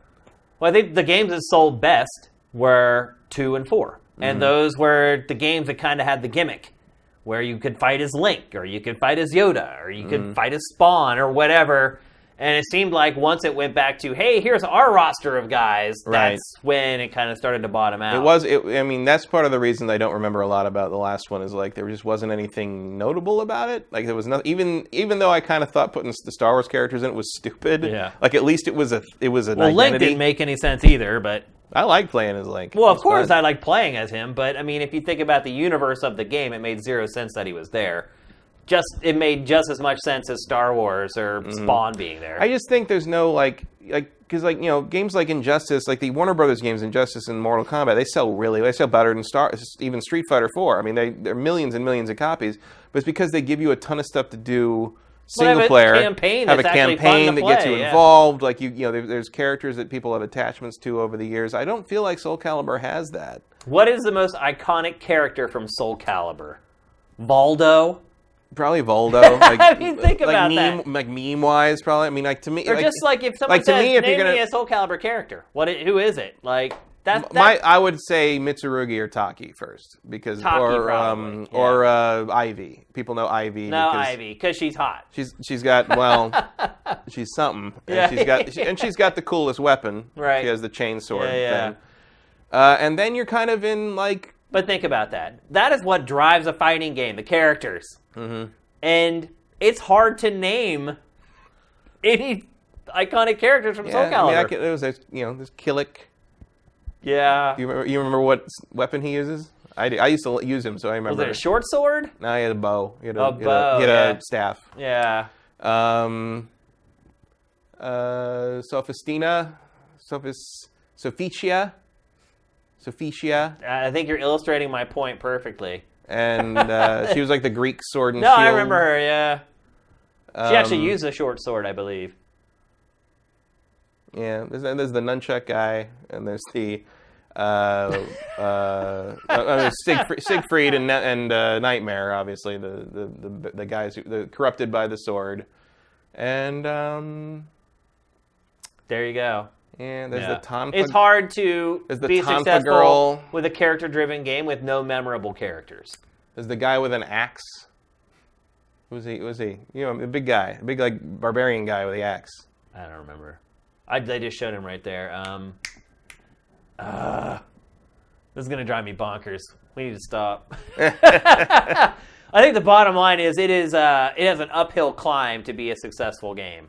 Mm-hmm. Uh, the new Soul Cal- Calibur, I believe. When Street Fighter V, which is a pretty good game, that has had all the promotion that it's had, all the tournament exposure it's had, it was on ESPN how many times in front of a more casual audience, and you still can't sell more than 3 million copies years and years later? I think part of that is also that like the business model of Street Fighter V is alienating. Yeah. Um, There's a lot that goes into it. Yeah, but- presumably uh, Soul Calibur would not do that because they didn't do that with Tekken Seven. Yeah. so. I don't know. Like it, Tekken 7 sold, what, around a million in the US? I think that's maybe last time I saw. I haven't. I haven't been keeping up with that. And maybe that's enough for Maybe I don't. I don't know what the economics of kind of like mid-tier Japanese fighting games I, are. I'm guessing the the development costs of those games are pretty low, Yeah, I mean in comparison, relatively to something like, speaking. yeah, Yeah. comparisons to a Battlefront, Or even comparison to like Injustice. Like I think Injustice's budget is probably way bigger than the budget for pretty much any Japanese fighting game. Mm. Um, so we'll see. PSX is coming up soon. It's December 10th. Is that right? Just like a couple days after the Game Awards. right around the Game Awards. Yeah, Yeah. that sounds right. We're gonna get that double whammy coming up here soon, folks. By the way, we're gonna get the Game Awards and Mm-hmm. PSX with both, which both both are known for at this point for debuting games and Certainly not known for awards. no. and that's a perfect segue into our next topic, which is the Game Awards 2017. So, yesterday, Geoff Keighley put out the nominees for the Game Awards. Um, I will say that it was the most discussed topic on Sifted in the last month. As far as just stuff that we curate to the site that gets the users generating conversation, it had the most comments of any piece of curated content from the last month. Um, and I think what seems to be generating the most controversy and uh, discussion is the fact that PlayerUnknown's Battleground Battlegrounds has been nominated for multiple awards at the Game Awards. Um, it's a slippery slope. One thing you got to remember with the Game Awards is any game released in December, I believe, is not eligible. Yeah. November like 23rd or something is the cutoff usually. I think. Yeah, so any game in December doesn't count. So while it is officially releasing this year on Xbox, Mm-hmm. Yeah, because let's not forget, last, that was why Last Guardian didn't get nominated last year for Right. anything, and didn't get nominated this year for anything because nobody remembers it. yeah, Also, it wasn't really that good. it probably doesn't deserve it. I mean, this It year's probably. been so amazing. I mean, it, it, the animation of that character was really yeah, good. maybe maybe it deserves, deserves an art nod at least. Uh, but you're right; people completely forgotten about it, and it had, didn't sell well, and it didn't do great with Yeah. critics really. So I can kind of see why it's fallen by the wayside. But PlayerUnknown's Battlegrounds will be coming out for Xbox One Mm-hmm. here in just a few weeks. Actually, I was pretty surprised to see that it was coming out in early December. Um, it's been in early access on PC pretty much most of this this year. Um, but people are in an uproar over this game getting nominated for awards, saying that because it's technically in early access, that it shouldn't deserve to get nominations or win any awards. How do you feel about that whole discussion, Matt? No, I agree with that. If it's if it's not out yet, it doesn't get nominated. But it's such a phenomenon that I understand that they want to capitalize and get to get interest going. But you say it's not out yet, but it is out. It's not out until you can, it's re- you can released. pay money for it and buy it and play it. Early access, it's not out. But isn't that just like as the screen says semantics? No, because uh, by that rationale, Star Citizen's out. Is it playable? Yeah, it's been playable for two years. You can go on and play the hangar and fly around and shoot at people and do the whole thing. You just play like a basic version of the game. It's early But access. is there any structure to the game? Or is There's no it structure to this game? Well, yeah, there It's is. a multiplayer game. mode. A multiplayer. It's the, it's the multiplayer mode of Star Citizen. That's what's up. Oh, so Star Citizen does have like multiplayer. That's the whole point. Like there's the Squadron 42, which is the single player Wing Commander style campaign, but Star Citizen itself is the open multiplayer game. Right, That's and that all is. works now. I mean, it doesn't work to the scale that like it's supposed to in the final, but you can get in your ship, certain ships, and fly around and shoot at people and you know do the whole thing. And there's like consequences and like the whole Well, not like the the- whole structure of the game is there. It's like it's it's more like kind of a one-off multiplayer kind of thing. So it's more like a multiplayer like arena, I would say. So it's not like it's not like if your ship gets blown up, you got to go get insurance and replace it with in-game money and shit. Like 'cause that that'll be part. of but the there are game. goals and you can that run- you can accomplish. You can accomplish missions and Yeah, they're like I think they're a little like like you cargo stuff and think uh, stuff. I think I haven't played it in like almost. But I mean, year. I think you agree with me that PUBG is a game. It's Yeah. not like this but weird it's thing early. you I mean, around in. if it's if it's done, if it's out, why isn't it 1.0? Like that's what early access means. but Early isn't access that a semantic too, though? Just saying if it's, I just it's think it's- 0.9, it's not 1.0. No. Oh. I it well, I mean, no, that's development. I mean, that's what numbers mean. I mean, if I if if, if I owe you hundred thousand dollars and I give you ninety thousand instead, you're not going to feel like I paid you back. Like that that point one. I don't think that's an apt comparison, though. But, but I mean, saying the point one matters. Like that, you know, that's presumably there's a reason they haven't stuck that one in front of the decimal point. Um, and like, yeah, I just think it's interesting that the, the argument seems to shift uh, to the point where, where people argue against early access. Like, how don't you can't sell me a game that's not finished? That early access is wrong or whatever. And then as soon as a but game no is- game's finished anymore. and as soon as a game that comes out that's really good in early access, someone's like, "Oh, well, it should get nominated." But see, It's that's like- the thing, though. No game is finished anymore. Every game, when it's released, regardless of what number they put behind it, I mean, look, the fact of the matter is, most people who buy games have no idea that this is not 1.0. They don't know. They just know they can buy PlayerUnknown's Battlegrounds and play it and have a blast playing it. And Yeah, if well, you look at the way the games work now, no game's ever done. Every game comes out and then it's just patched over and over and over again. And you wouldn't even know if they were patched. Like some games will actually put the dinky little like version number up there. Like Call of Duty actually mm-hmm. does that. But most games don't even do that. So outwardly to most consumers, all they know is they can buy the game and play the game and it works. And I think to the average consumer, that game is quote unquote out. Well, I would that argue that a the game awards are not for the average consumer. B Yeah, the well, people organizing the people organizing the game awards should know better than the average consumer. And C, it doesn't really matter because no one cares. It's not going to, well, I think it does, ultimately it doesn't matter because it's not going to win anything. I think it might win. Uh, like if there's like a player, like a, a public award, like a Best voting thing. player, best PUBG game of 2017. Well, no, I think it might win a, if you're if you're putting it up for voting, and uh, if there's a voting award, of audience choice or something. I bet that's where it would win. I don't know if I think there's just like one category for user votes. The I, well, I've been voting on the little website thing for everything. I don't Oh, know, really? And I, I'm, I think I don't know if that's because they. That, I don't think that's how they determine. But I think there's be like an audience choice. oh kind of- wait, so it's all determined by voting? Player I have voting? no idea, but uh, there's a website where you can vote for your pick on each category, and All of them? I think every day you can do it. Oh wow. Um, oh jeez. And I think uh, I, I don't think that's how they're determining who wins, but I think there might be an audience, you know, kind of a Rotten Tomatoes score and an audience tomato meter Okay. thing. I think they might be doing something like that. I don't know. Like, uh, Putting it in the hands of the fans is a huge mistake that Geoff Keighley should have learned from because when we did the Spike Video Game Awards, we would give one award to fans every year and it would un- undoubtedly become an unmitigated disaster. Like Madden would win like everything. like I'm not kidding. Yeah. Like it would win best graphics, like game of the year, like everything. Well, because like at that when you do that, you're opening it up to whatever sold the most, Yeah. you know, or and, whatever and that's this game, or whatever game has the biggest social media following essentially. right? It's just like the influencer of the year, Or or, who's whatever. or whatever group's willing to like you know it's like the uh, the you know the GameFAQs character contest where Zelda wins every year Right. because the Nintendo fans organize. I forgot to- about those. Do they still it. do those? Yeah, they still do. There was a controversy last year where someone other than Zelda won.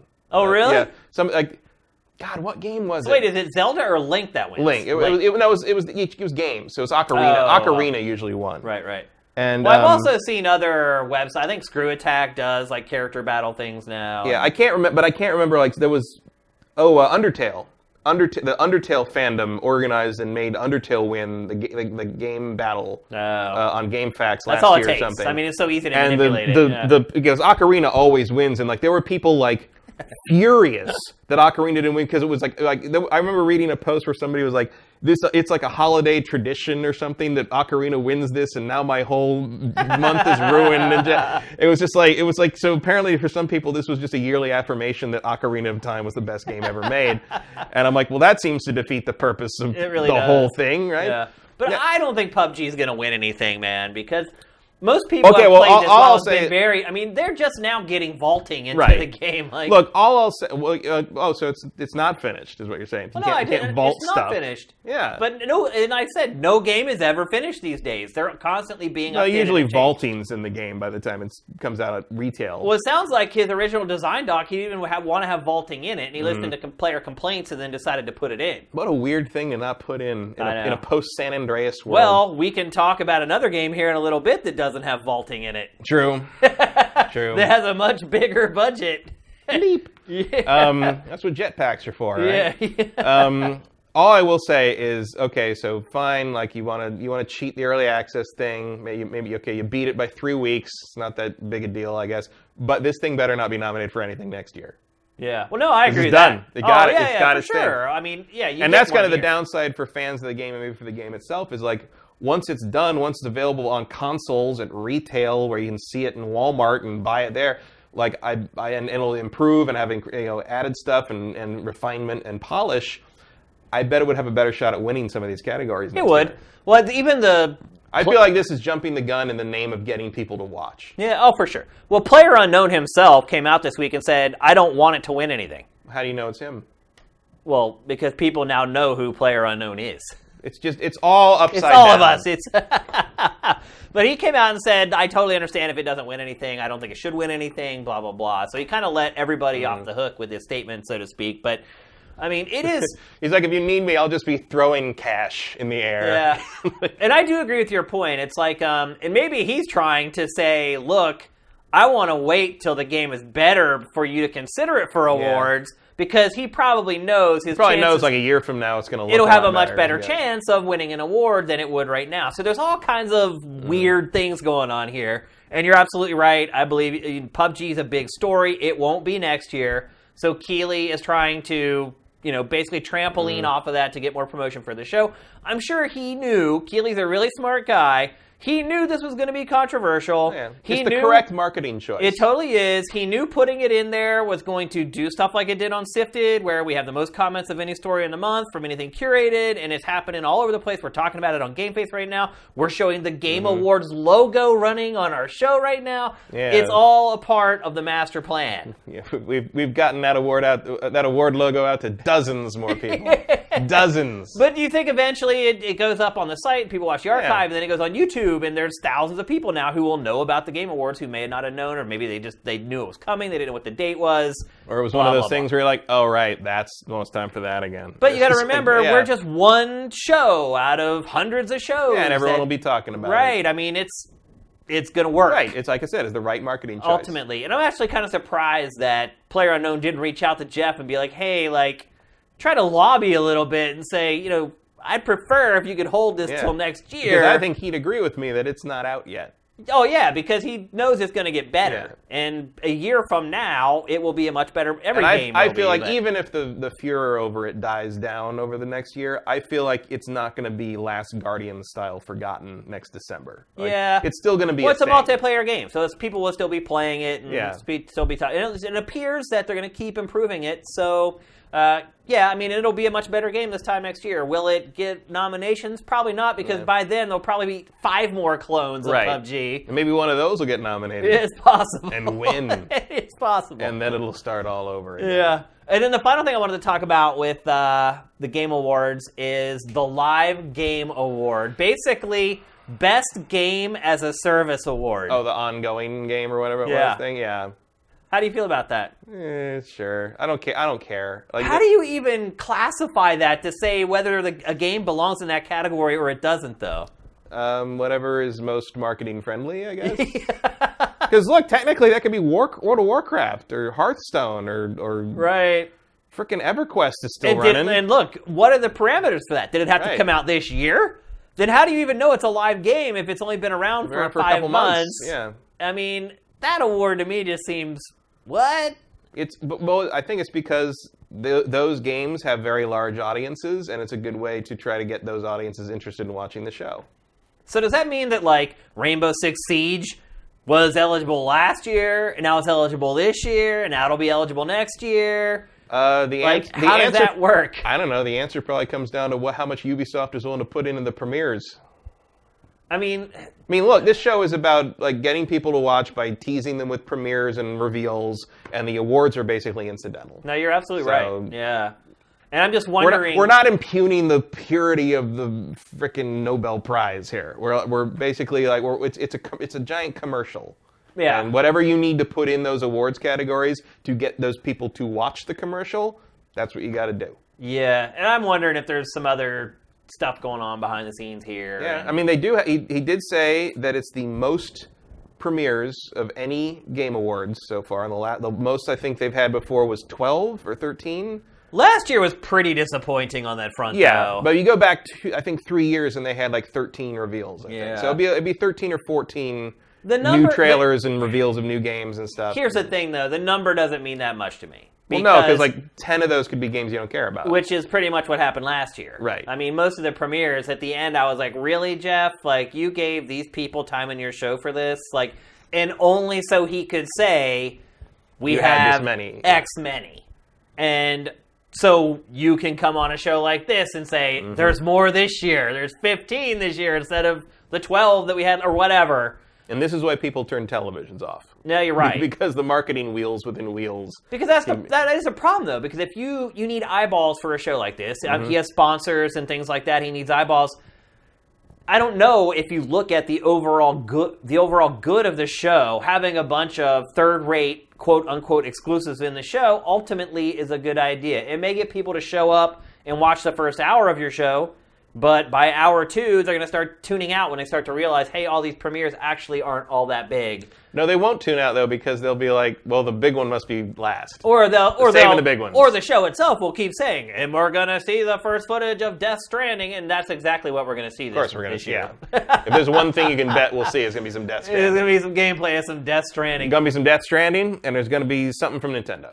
Well, it's funny because it's so obvious that uh, Keighley and Kojima have a bromance, Oh yeah. and it's He's also- not. It's not even like he tries to hide it Oh, no. or. the man cried he on even- stage. Yeah, or about he it. even it- like tries to like crack jokes about it and have levity about it. Like I don't know if you saw like go back Sam and show like the this year's nominee. The first thing they show in their trailer is Kojima Mm. walking up on stage and him and Geoff embrace.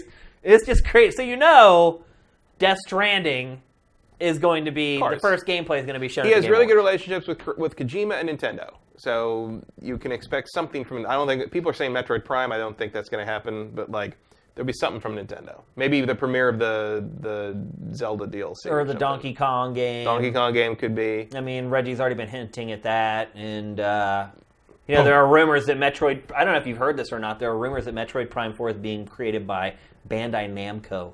Wow. Have you heard that? I had not heard that. Yeah, that that rumor. I don't is- like hearing that. that rumor is swirling around right now. Well, I guess the Remember Me people got to do something. Or was Take that with a huge grain of salt, by the way. Do not quote me on that. If that's not That true, would be that would be a very weird move. I'm just telling you what I've been hearing over the last couple weeks through various conversations I've had. So Although it would mean that Samus might end up in uh, Soulcalibur Six. Yeah, you're absolutely right. well, if you remember, Bandai Namco made a Star Fox game, Star Fox Assault, Right. which is that was that weird like on foot shooter where they all had like rocket launchers Mm-hmm. or whatever. So it wouldn't be the first time that they've had this relationship. But I have heard that. But after that Star Fox game, you'd think it would be the last. yeah, because it was terrible. It was not good. It was really terrible, and I've heard that from more than one person. So Hmm. just put it out there. Take it with a huge grain of salt. That's what. That's kind of the rumors that are making the rounds right now. So. But I've I've also I have heard I haven't heard the the Bandai Namco thing, but I did hear Metroid Prime 4's uh, premiere stuff is going to be in the direct in January. Okay. So Well, so I don't think we'll see Metroid Prime at the Game Awards. I don't think so. Um, I would like to, but I think don't- Retro's new game maybe because if Retro's not making Metroid, Yeah, it feels like Donkey Kong is about the level of bone they would throw to Geoff. it also would be so disappointing if Retro is making a Donkey Kong game. But I Uh, digress. Can something be disappointing and expected at the same time? yes, I guess it can. Yes, it can. Absolutely, it can. So. You're me- disappointed. It's what you expect. Yeah. So anyway, back onto the Games as a Service award. I have a feeling that some And of the what's the criteria for that? that's what I'm saying. Is it the best game or is it the best service? or is it the best game that the service continues forever? Like, Right. I, th- how do you determine I don't know what the criteria are. I don't on get it that. either. But uh, are you going to go to the Game Awards? No, No. I'll watch them. I just got an email for an invite. I don't think I don't think I got an email. You, I, previ- I have gone a couple times, but I think I took your invite for it. Or something You like did that. take my invite Yeah. one time. I uh, the last time I went, I did not go last year because I was actually I had something else going on that I couldn't go to. But I went the year before, and I just didn't really have fun. To Mm-hmm. be perfectly honest with you, the show takes a long time to tape, um, and the the audience was like really empty. Yeah. And like I ended up sitting with like this PR person I've known for a long time, and like you couldn't even really talk because obviously the show's going on, and there's just all this downtime and the typical TV stuff where they try to get the audience riled up, and and then I went to the after party, and it was this weird thing where there was like a VIP area, and everybody was in the VIP area, so the whole rest of the party was like lame, like. I don't know. I just didn't have that much fun, and then last year I couldn't go at all. So I'm really kind of teetering on whether I'm going to These go. kind of year. things I tend to find, um, and maybe I don't know if it's me getting old or if it's me just having been to too many of these things. But a lot of times I feel like you get a better experience just watching the stream. Yeah, I mean, a lot of sports are that way now.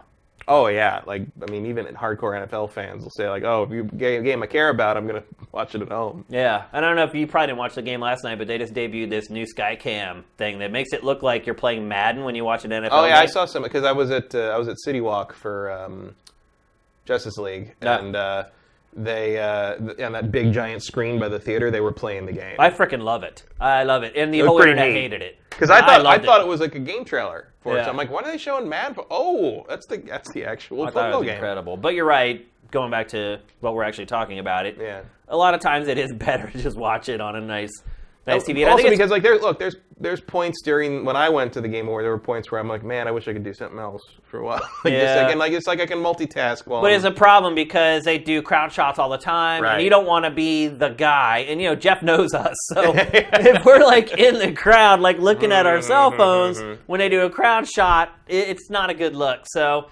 I don't know. We'll see. But man, last time I went, the the seats were half empty. yeah, they've always been like that. They've... The very first one was pretty crowded, um, but it seems to have Oh yeah, the first down. the first one was like everybody I knew went. We everybody went, and then like the next year, I'm like, oh, I was going to the game. I was like, they're like, no. Then it was a few Like, more, and yeah. And then last year I went, it was literally. I don't know how they they probably couldn't do the crowd shots in a way that uh, made it look. Well, I think we said but- last year like they need to, he needs to get a smaller venue. Yeah, Uh, I don't know. Is it the same place? I think it is. Yeah. Yeah. I didn't even look at the invite A yet. Just smaller the- venue would make it look more packed and make it look like more of a, you know. Yeah. I mean, even like the Oscars have a pretty small theater when Yeah. you get down to it. I mean, it's, vertically it's tall, but like when you just look at the floor, like it's not that many seats, and like Yeah. it, and that's fine. It, will- you know, it's better to uh, have it look packed than to have it look big. for sure, without a doubt. And you can be smart with how you place your cameras and all that kind of mm-hmm. stuff. To Like make that shot looks good. This is from like three years ago, I think. This is old B-roll. This isn't from last year. Well, I guess this is Overwatch winning something. So it's what two years old. Overwatch? Yeah. That'd been last year. So this is last year's B-roll, Yeah. then. Yeah. So anyway, I wish Keighley luck. I mean, he goes out on a huge limb to create this. He's spending a lot of his own money to do it. Um, I mean, clearly it's something he believes in and is a labor of love. for sure. So, Yeah, and we I have lots of friends who work on the production with him as well. oh, and, yeah. Um, so you know, a lot of people that I care about are working on this. So I wish them the best. Yeah. But, But, like sometimes labors of love come, you know, crash headlong into the realities. Of, yeah, of I've been dealing with that and for like, the yeah. last like two years, trying to make money off Sifted. So I totally get it, and I wish him luck, uh, and I hope that they do well. But December seventh, I believe it is. Is that a Thursday, Friday, Saturday? Mm, I want to say that's a Thursday. I Four, can, uh, five, I can figure that out real quick. Thursday, yeah. Is it a Thursday? I think Probably so. because renting that space would be uh, really expensive on the weekends. Uh, the seventh is Thursday. Yep. So Fun. So good luck Thursday, December seventh. I think it's streaming in 4K as well. Mm-hmm. Um, so if you, those of you, the 13 percent, you 13 percenters Yeah. who have 4K TVs, uh, you'll actually be able to. And I think all the trailers are running in 4K as well, which Mm-hmm. is great that he's getting out ahead of it and actually giving people some uh, content for their 4K environment. So there you go, December 7th, Thursday night, the Game Awards. Let's move on. We're going to talk next about the NPD report. Matt, I brought you in a sheet there that has a rundown of the NPD if you want to look at it. Did you? Yeah, there should be one over there. No. Sam, I think maybe Sam has it. I put my gum on it. Put your gum on it. See what happens? I try to Uh. prepare. I have documentation for Matt, and Sam puts his gum on it. There you go. hole where the gum used to be. That's excellent. So uh, October NPD came out. Uh, Nintendo completely dominated, by the way. I mean, dominated. The Switch and the SNES Classic were the two top selling pieces of hardware. Winter mint. Oh, I can smell it Yeah. from here. That's so nasty. Eh, Uh, Nintendo dominated October. The Switch and the SNES Classic, the two top selling pieces of hardware in the US Mm-hmm. for that month. Um, PlayStation 4 has still outsold Switch overall for 2017, but it's pretty freaking close. Switch has destroyed Xbox in 2017. Um, overall sales down 11% year over year. wow, that was already a low year last year. Right. And so you have hardware that actually sold better this month year over year. Software way down. Hmm. And this is all down. this is physical copies only. so you can Right? see on the list that you're looking at, Mm-hmm. the ones with the asterisk are the ones that did not include digital. Okay. Um, but all the other ones did. Because now NPD is starting to include digital. Which is most sales. looks like mostly uh, Nintendo. Yeah. Yeah. yeah. Nintendo doesn't give NPD its digital sales numbers. I would think Switch sales are strongly physical still, though. I would think that would like I've, I've certainly not bought any digital. All the Switch games I've bought have been cartridges. The cartridge. Every game I buy, I buy retail. I don't buy any digital, but every game that's sent to me for evaluation is code. Mm-hmm. If so- I if I buy something that's heavily multiplayer focused, I will usually buy digital. Um, like if I was going to buy Splatoon 2, I would get that digitally because I just don't like have to swap discs and stuff out to play a quick round of something. how silly is it though that if you buy a game digitally, you don't need a disc, but if you have the retail version, you have to have the disc. Yeah, well, we we we uh, shut that down when Microsoft tried to solve that problem. So by adding more problems, yeah. But like, mm, people like to be able to sell, re- sell resell that disc, and if you do that, you have to have a way to make sure the disc still is in there, because otherwise you don't own the game anymore. But shouldn't it have like some kind of an authentication saying it's been installed here? Like how you know when digital, there's got to be some kind of a handshake that's going on. yeah, but then like that's basically the handshake that was supposed to be existing on the original the Xbox One, and people freaked out. Right. So because When can we have nice things? Well, because if you do that, then they can't, you can't let it install on any other Xbox. Otherwise, Right. if you if you get, I you can just install it on yours and play it whenever you want, and I can take your disc, install it on mine, play it whenever I want. Like that, you have to have a digital signature in there, and that was the thing that the Xbox One was going to do, and everybody freaked out about. So that's why we don't have that. Yep. That's why you got to put a disc in, and some people would prefer to have to put a disc in than to lose the value on their game that way. Yeah. So software is way is down way more than 11% year over year because this the 11% takes into account the fact that it was a great month for hardware. And overall sales still down 11%. Now one thing I will say is I don't have this on here is that peripheral sales were way down um, year over year because last year there was a couple driving games that were released in October that people bought on a bunch of wheels for. Wheels, is- okay. Um, but otherwise, this is a huge dip downwards. Uh, let's start going through uh, the top 20 game sales across all platforms. Number one, Middle Earth Shadow of War. Are you surprised by that at all, man? nope, You're not. nope.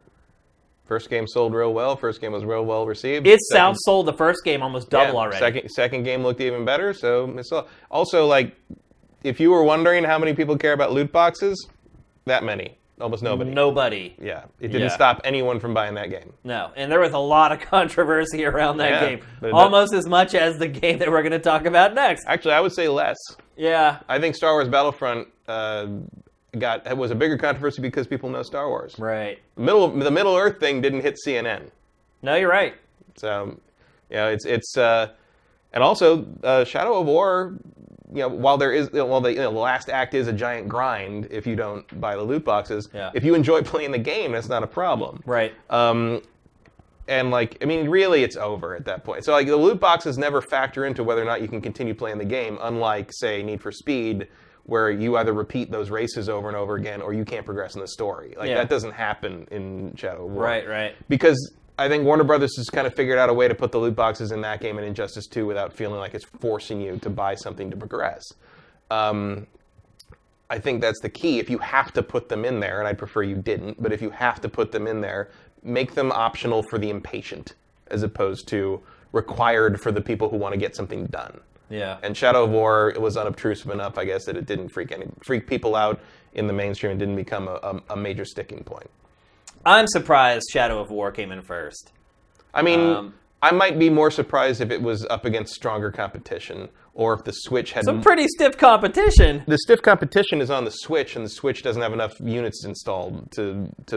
You know, if if this was like four years into the Switch's life, I don't think Middle Earth would have outsold Mario. One thing we should keep in mind too. Also, is it was like, Middle what, Earth was there all month. Right, and like Mario, Assassin's Creed, and uh, Wolfenstein were all four days before the end of the month. Yeah. So this is four days for Mario, Yeah. and Assassin's Creed. Assassin's Creed also doing well. Yep. So second place, Assassin's Creed Origins, um, a huge rebound for the franchise.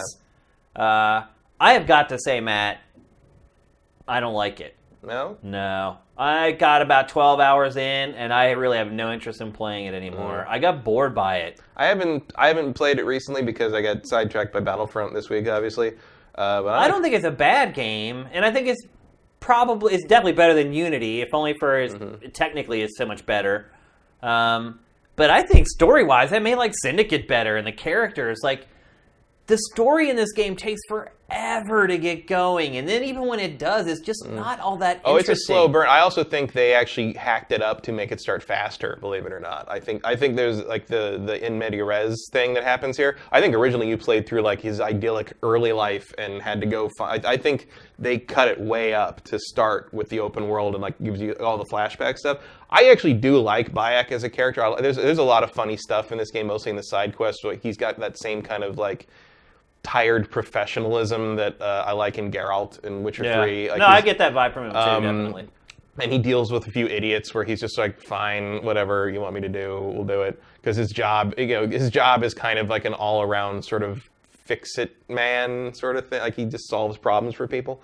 I've played it for like 50 some hours, and I will go back and finish it. No you? question. I, I think it's really good. Yeah, I haven't really enjoyed it, man. I, I Uh, look, I, and it's not about the story. So I mean, I like Bayek and I like kind of the stuff that's happening here, but it's more about the setting and the historical areas and That's sort of what the- kept me going for like Yeah. 12 hours until I got I once I had kind of seen every I didn't seen everything. I haven't unlocked all the territories or anything. Neither have I. Yeah, I know. and I'm 50 in. But once I had kind of hung out in Egypt for 10 or 12 hours, I was like I kind of get the gist of it and like there was just I don't like the combat either. Like, you know, they took out like the counter kills, but the combat just still feels kind of clunky to me. combat's a lateral move at best. Yeah. It's not. Uh, it's not what it should be. I feel like they need some more iteration on that.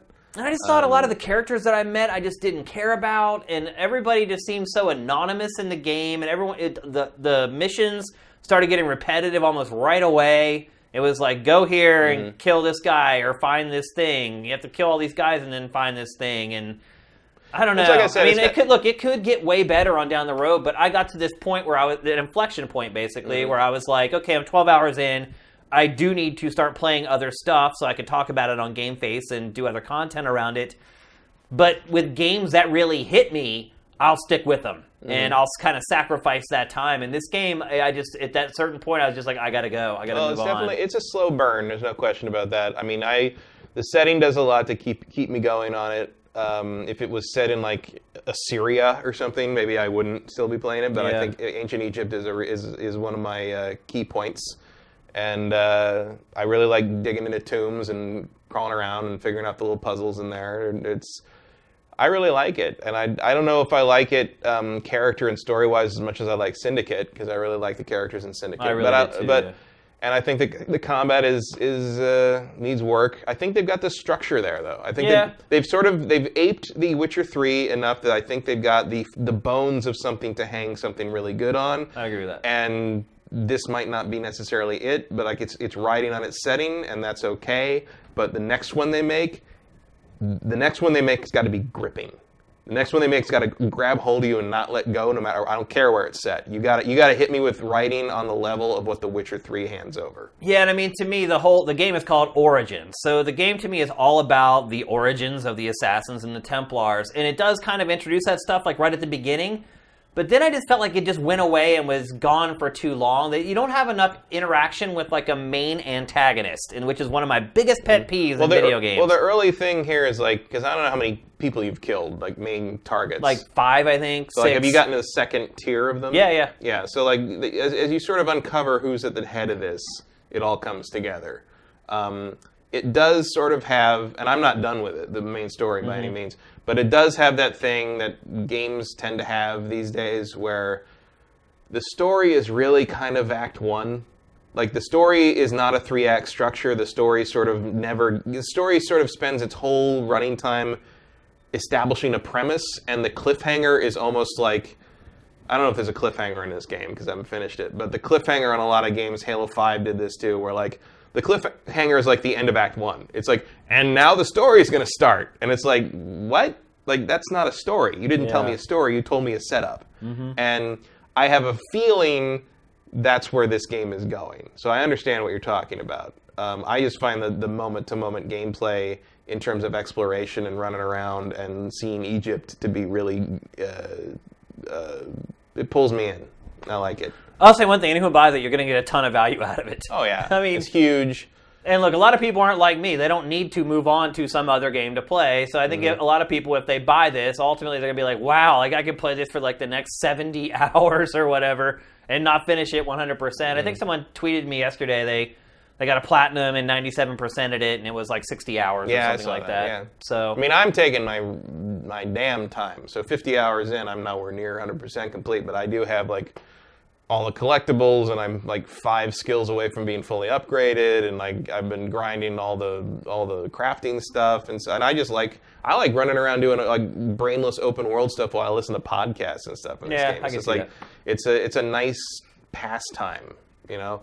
Um, I dig it. I'm glad it sold well. I'd like to see them keep trying on this version of the franchise. I agree. thi- so I think like Look, it's the right step. They made the right step towards the future of the franchise, but I just it just hasn't caught me and, and got me caught up in. Mm-hmm. I think, I think it really comes down to uh, you know like the way that like people talk about the side quests in The Witcher Three with as much memory and fervor as they do with the main stories. Yeah. And there's there's even I saw even I saw a thread where people on Twitter where people were, were saying like what are the best side quests in The Witcher Three and people were naming things and they're like I think that's the main story and I go I thought that was a side quest I think no that side You quest can't was the main tell. story." and you can't tell like there's stories that are told in the side quests of The Witcher Three that are as good as the main story of most games. Yeah. And that's the kind of level of storytelling that, that Assassin's Creed needs to aspire to if they are going to adopt this structure. Yeah. And Origins, I don't think hits that. But regardless, it sold really well in It its did. first month. But we'll see if like It word first of four mouth. days. Yeah, first four days. And We'll see if word of mouth uh, is ultimately shares my opinion or whether it shares other opinions. Mm-hmm. It would be a good Christmas and it Christmas. will keep selling very well. it would be a good Christmas gift game just because it's like here, seventy hours. Yeah. Like, No, you're just like, absolutely you right. know, like, And it's the type of gift you buy somebody, and they you talk to them like six months later, they're like, "Hey, yeah, still I- playing it. Thank you." like I Lasted me to my birthday, like you know, it like- lasted me like half the year or whatever. So you're right. It is kind of one of those those things that'll keep on giving. Um, but it'll be interesting to see if it has legs. Because even Syndicate sold okay its first the first Yeah. month, and then it kind of fell off a cliff. So we'll see how it goes. Uh, third place for October after again after just a couple days, Super Mario Odyssey. No surprise there. Um, Probably only limited by the number of copies available. Yeah. Really. Um, and you know, you're right. And its install base obviously is competing on a kind of a different scale from the other platforms. Mm-hmm. Like I would bet if the, if because that's one of the starred ones, so it's not including digital sales. You include digital sales, I bet that was number one. It is going to be the top selling game for November, I'm guessing, except I- for maybe Battlefront. I I f- feel like if I had to put money on it, I'd say Mario. Yeah, it'll be close, I think. But I think Mario will probably win it because this. I mean, its Metacritic average is at what, like 94 or 95 or something like that. Mm-hmm. I mean, unless like even because also remember, I think November sales will include a lot of Christmas shopping. oh yeah. So oh, a lot of sure. it's going to be on a lot of Christmas lists. I feel Yeah. like that's going to be a factor as well, and I think Mario is going to do real, real well there. Uh, fourth place, South Park: The Fractured But Whole. I'm Mm-hmm. surprised to uh, see that come in at fourth. I don't know. Like South Park has a real built-in audience, and the first. I mean, I think a lot of people just bought it, like Yeah, didn't read any game was so good, reviews, and, were like, just yeah. like, I'm just buying it. Period. Yeah, I would not surprise me. And that was out for a bit longer. Mm-hmm. Um, And then in fifth place, NBA 2K18, Matt, NBA 2K, 2K18, I believe, has be, now become the second best selling game of 2017 behind Destiny 2. Hmm. Isn't that crazy? All right. It's huge. Like, I. It's, it's mind blowing how big a basketball franchise can be. Yeah, even with all the microtransaction stuff. Yep. And then the rest of the list is pretty much all the usual suspects. WWE 2K18 comes in seventh. Um, FIFA was FIFA 18 was sixth. Madden was eighth. Destiny 2 at ninth, still staying inside the top ten. Does not include digital for Destiny. Uh, Forza Motorsport 7, that's a debut, isn't it? At Yeah. 10th? 10th. Tenth, tenth for the big Xbox One X. Exclusive for Q4. Yeah, I mean, obviously it came out before that. It was so, but that was most of October. It had there. It was Yeah. the beginning of October, so that was a whole month's worth of sale worth of sales there. it beats Gran Turismo Sport, which comes in at 11. Which had less time, but It did. Uh, that game, there is no discussion about No, Gran no Turismo one- Sport. No one even has reviewed the game. I think we have Wow. one or two reviews curated on Sifted for GT Sport at this point. Think I about that. I, I did ask one of my friends, who's like a hardcore racing person, like you know, she owns all the wheels, she does all Yeah. the things, and um, asked like, "Are you gonna get GT Sport?" And, and they're like, "Why would you?" It was just like it was like a laugh. People laugh at me when I ask if I they're mean, gonna look, get I know it's a GT huge game. game, so that's probably keeping the reviews from going up right away. But this game's now been out for like three Yeah. weeks. Like, there's But all the no racing, all the reviews. racing fans I know is like, I mean, they they're not en- super enchanted and enthusiastic about Forza Yeah. Seven. But I'm like, what about GT Sport? And they're like, like they don't even give it a chance anymore. It's crazy. It's not even on their list. Uh, Evil Within 2, 13. Not tops. It's not good. Here's the real depressing one. Wolfenstein 2 at 14. Yeah, well, I mean, that was four days. But, Still uh, though. Well, it was never going to sell Mario levels, but like, it seems like maybe it's doing. I mean, Evil Within did not chart very well in the UK when it came out. Yeah. And uh, it just if it's not Elder Scrolls, it feels like Bethesda's not selling much much in the way of copies. Uh, the only other debut is Fire Emblem Warriors at 17, with no digital. Yeah. So I didn't really expect that one to set the charts on fire. no, I didn't either. It's it's a filler game for Nintendo, which is something Nintendo really hasn't had for a long time. Yeah. Every game is for the last like three years has been an event for Nintendo. Yeah, I just feel like uh, I mean the Fire Emblem. I enjoyed Fire Emblem Warriors for kind of what it was, but Yeah. like it, it, you know, it's full price, which I think is a little much for that I've kind of game. That game seems like a, it seems like a forty dollar game at best. And uh, I also think like while the characters of Fire Emblem sort of lend themselves to the gameplay style, I feel like the fans of Fire Emblem don't want that. Yep. You know, it, it seems like if you're a strategy, turn-based strategy fan, the last thing you want is an action-based hack and slash, rep- repetitive hack and slash game based on these characters. Yep. That also does not include. There's a lot of. I'm I'm not clear on the popular and unpopular uh, characters and, and individual games in the Fire Emblem series, but I saw a lot of Fire Emblem fans on social media complaining about the the roster being tilted too much to this or to that and not wanting to be involved because of it. And they want They're always going to complain. they want to sell you DLC from the games they actually want characters from and stuff like that. So it, it just felt to me like they kind of came at that sideways already by being based on the, the strategy franchise and like it was never going to be a, a big it was a niche of a niche Yep. Uh, so what do you, what do you think overall about the 11% down year over year before we move on? How big of a deal do you think that is, Matt? um i don't know like i wonder what, what the actual percentage is when you remove hardware from the equation i wonder how much of it's involved with uh, digital sales becoming bigger and bigger obviously we've seen some actual evidence of that finally through Des- destiny 2 where they said it was like something like 50% or something like that yeah, and Destiny 2 was one of the games they don't have digital numbers Yeah. for, and on Nintendo software. so still doing very well uh, But I mean, that has been taken into account all this time, though. I mean, even a year ago, they weren't counting digital. Not Mm. Now they're actually counting more than they were, and it's still down 11% year over year. Yeah, but I mean, until you know exactly what the numbers on digital are, you're wondering. All, all this says to me is that people are buying fewer games at retail. Which are they also are they buying them instead digitally? Or are they just not buying them? Period. Like I don't think we know the answer to that. But think about it, a lot of these games I do have their digital numbers included, though. I Yeah, mean, but we don't have numbers.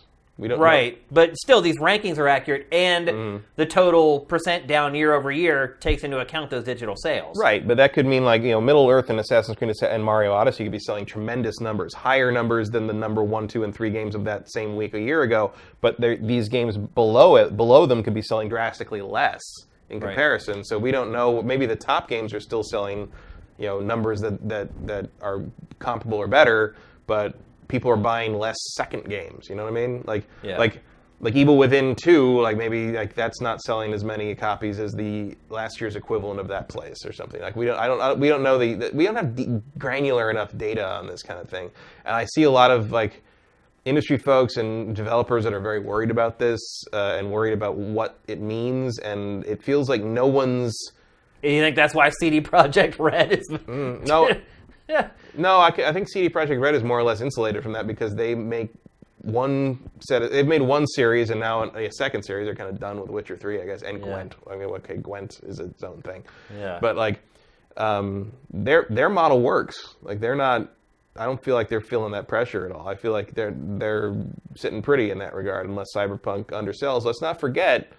A lot of Cyberpunk at the, at the movies this year did not do well. Cyberpunk yeah. doesn't have the draw that fantasy does. Well, it doesn't have to draw with the younger audience like it does with I mean, us. but it did. Like, I mean, The Matrix was a huge hit with that same audience. But like, if you're not The Matrix, you don't do well at the box office. If you're Cyberpunk, Blade Runner did not do well. Well, I think if I'm talking about us, Generation X, our generation. We love cyber, whatever. Mm-hmm. Yeah, I think the millennials aren't so hype on it as yeah, we but are. that, that predates that. Or Jo- were. Johnny Mnemonic was a bomb. Uh, Yeah. Cyberpunk stuff doesn't sell to the mainstream very well. yeah. The Matrix is unique in that it got that over the hump, basically. So remember in last week's episode, we were talking about how Guy won't was telling us that Yeah. he didn't think uh, PS5 and Xbox Two were coming out for a while, Mm-hmm. at least two more years. Do you think if these numbers keep trending this direction, maybe that gets pushed forward a little bit? No, No. because I don't think that's related. I think. I think trying to, it's like, hey, no one's buying video games, so we should make you buy a five hundred dollars system instead. It's like that's not gonna- that's not going to entice was anybody. Microsoft just tried that? Yeah, I don't think that that didn't help Forza very much. I don't yeah, think, yeah. so. It certainly didn't. So Uh, I don't think that's a solution to that problem. I think some. I think a real.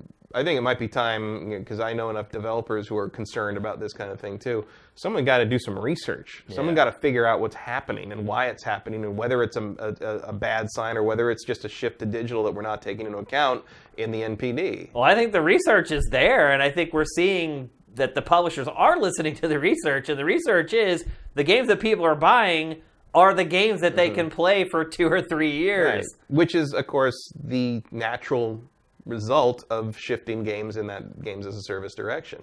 Yeah. I mean, that's and that's not new. That's been there from for years and years and years with all the weird little tricks and the experience level up systems and multiplayer games trying to get you to not trade that game in. You I think honestly, they want you to play those games for months and months. I think honestly, it's been on mobile though for the most part for the last few Mm-hmm. years, and I think finally we're starting to see a lot of those nefarious practices from mobile coming over into the console. oh well, that's what the whole thing is. Is like is like you know League of Legends, whatever. Yeah, but that's, that's like the whole thing with like with the you know microtransactions and loot box stuff is like it's not like this is new. It's been there for almost a decade. It's just now it's in games we care about. yeah, you're right. You know, we it's, it's in games we can't ignore. Yeah. Basically. Yep. So I don't know. Not exactly an encouraging uh, NPD report. Usually around now, like we're celebrating because it's like the best sales month of the year. I mean, honestly, But then you- November will be. Well, we'll see. better, what, I mean, you've got three. The top three are three heavy hitters. I don't know about Middle Earth sales will sustain, but like Yeah. you got Assassin's Creed and, and Super Mario. I think you're going to see them They'll do well next month. top month. the charts Yeah. this month as and well. December probably. Yeah, and uh, so we'll see where that goes. But the other thing is like you've got these sales are down reports, but then the revenue of the industry is up triple. So Yep. where's that coming from? Let's Digital. move on to our next topic. the perfect segue. Now we're going to talk about Star Wars Battlefront 2. We have talked about this game on the show several times, but uh, Matt and I have both played the final version. Mm-hmm. Um, how much you you finished the campaign? no, I'm like halfway through it. I've finished the campaign. Uh, I have not played arcade in the final version. I did play arcade I mode. finished arcade. in the beta. Okay, good. Uh, how much multiplayer have you played in the final version? Uh, a few hours. Like I'm like level seven, I think. Okay, I've, I've played probably, I don't know, handful of hours of the Mm-hmm. multiplayer, but we we both played the crap out of the beta. So, I mostly played the multiplayer one to see if it's a lot better than the beta in in whatever way it could be, um, and to play some of the new maps and some of the new objectives and things like that. So. I basically went in. I wasn't worried about leveling up. I just wanted to see the content that I wasn't able to access in the beta. So I have not had a lot of success on that. But there are like two or three maps in Galactic Assault I still have not seen. I played Tatooine, Naboo, and Yavin over and over and over and over. I've never seen Hoth. I have never. I got. seen, I haven't seen Hoth yet. I ke- at a couple points I would just quit games. I didn't care. Mm-hmm. I'm like, oh, same map. I would just quit and just try, try to find another one. Um, so let's start with multiplayer. Since Sam fired off the multiplayer B-roll first, what are your what's your take compared to the beta? Because we've talked about the beta a ton. Um, I mean, the, the, the latency doesn't seem as bad. on this. Agreed, a million percent. Um, the balance is often crazy town in some places because of the progression system. Uh, the main thing I've run into is that air vehicles are god on the battlefield in this, and there is no real counter to them because all the anti-air weaponry is locked behind progression. yeah. And like, I mean, to get like ion weaponry options, like some of these weapons, you have to kill 250 players with them, and it's like, like no one has anti-vehicle weaponry at this point. And there's, I played a, a Naboo match, a few, few, few Naboo matches where like I was finally, I got to be the separatist. I got to play the droids. I never was made the droids in the beta. No, me Ever. too. I finally Ever. got to play as the droids. What- And I was, at a certain point, I'm like, are the droids bots? Like, what's going on? Like, are people playing? As uh, so I finally got to be the, the, the droids, and like the, you know, so the MTT is just driving down the street to the palace. 'cause that's the whole thing. Is they're, they're trying to ion blast it. So the, the guys would ion blast it, and there'd be people in the gunships, and they would just roast the thing, and and they it ends really quickly. they'd rack up kills from people on the ground and like we had no way to fight back. Like there was no and like you have to you, there are things to unlock but you can't get them until you've ground your way through a whole bunch of uh, upgrades or for star cards or whatever. Um, so that's all locked behind progression stuff which again ties into the um, you know the, the loot box system and, and what they want you to spend the real money on. And i just i just i was constantly reminded of like okay i and i uh, didn't have um, i got the early access because i got the deluxe trooper or whatever but i jumped straight into multiplayer and didn't open all my pre-order loot boxes first because i wanted to play Yeah. and i was just getting housed by people with the, the, the pre-order epic cards and stuff Yeah. and like that was like the, the improved thermal detonator and stuff like that where it's just like what the heck like it, i mean they're a tangible upgrade in a lot of ways The first thing I would say is I'm way better at this in the final version than I was in the beta. And Yeah, I would think- agree with that. I think part of that might be that uh, I got into the beta late, and people had already kind of built up their characters and had gotten Mm-hmm. good at the game before I jumped in. But starting on equal ground, or I got the, a review code of this, so I was playing it before the public got in on it. Um, I'm way better. Like when I played the beta, I, I think I got one special character the whole time I played the beta. I got a special character the first match I played in the final version of the game. So I actually got to play as like Chewbacca and like have some fun in the multiplayer. I don't know if they adjusted the val- the point values you need to play as the hero characters or the villain characters, but I got to play as them a lot more. I don't think they did, but there is a th- there is a feature where um, if you're fighting in proximity to your squad, you get More points. More points. Yeah. and I've noticed that that puts me way up there. It's a multiplier, faster. yeah. Um, so that works out a little better. Uh, I haven't played a lot as the various heroes because I tend by I get the enough points for it, and I go in and somebody's already playing as them. Oh. That's, that's a pretty common thing. But I got to play as like a chicken walker, like the little mini Yeah. walker. Have you seen those? Oh yeah, I've blown several of those up. I hadn't even seen one of those playing the beta. And then I got one. I was like, oh Mm-hmm. my gosh. And I thought it was an ATST at first. And no, it's this little, like, No, it's almost little- personal, yeah. si- personal size walker. I think they were in the Naboo map. Were in, they? in the beta? I They don't were remember ever seeing They one. were definitely in the demo at E3 on that map. I don't know if they were in the. I never played as one in the beta. But the, to me, the latency is way better in the final version. Um, Yeah, it doesn't feel nearly as weird. I still have some issues with it, but when you're playing with like 40 people, some of that stuff is to be Yeah. expected. But it's way better than it was in the beta. So to me, they improved the net. The vast majority of my deaths in this game make sense. Yeah. Let's put it that way. Um, the matches, or as far as the maps, like each map, it kind of you have different objectives that you need to accomplish with each map. They're all kind of the same, like defend this Mm. for X amount of time, um, and then when you give it up, you fall back to the next position. But you can see in this map, you have to defend like three different turrets that they come and they try to set charges on and blow up. And once they blow up all three, you fall back, and And that's kind of the way the multiplayer works. Mm-hmm. You defend as long as you can. Um, and It's similar to the war mode. war mode in, Call of Duty World War II. Yep, absolutely. Uh, but I had a lot of fun with it, man. I really enjoyed it. It was good, obviously, to actually have some success playing it and be able to play some of the more fun characters uh, and the Walker stuff. I don't think I've really played it enough for me to be able to fairly pass judgment on the whole loot box thing. For me to say, yeah, without a doubt, these people have an advantage over me. I have. you have. Um, because if you put enough, uh, if you so there's people on here, and I've, there's been some videos on this, and I've encountered them on because it shows people your their star card loadout when you get killed. So most of the imbalance here, the, the the upgrades to the soldiers are not like crazy impossible, but um, if you get the right upgrades for these starfighters, you dominate the battlefield in a way that is. I will say I noticed almost immediately one that people were using them a lot more Oh, than yeah. they were in the beta. Oh, yeah. And two, you're absolutely right. Like in the Naboo map, what is it thing called the MTT Yeah. that they're blowing up? Once they shot that with the ion cannon and went down, you just saw just Oh, like yeah. this just herd The of shit came in, and it was just like, yeah. Like in the beta, it always made it to the building. Yeah. And then you had to defend those two spots in the building, and then finally, like the last spot. I played like three matches on Naboo. It never made it to mm-hmm. the building, and So, so to give you an example, like so, basically, you have to hit uh, the top, the max level. I believe in this is twenty. That's the level, or at least that's the level at which you can craft the epic star cards uh, out of the crafting bits you get Uh-huh. out of the crates and whatever. Yep. So there were people like the basically the method you use is this: you spend a hundred. I guess you can't do this anymore, but you spend people spend a hundred dollars on on crystals to get the loot crates, and those give you crafting parts.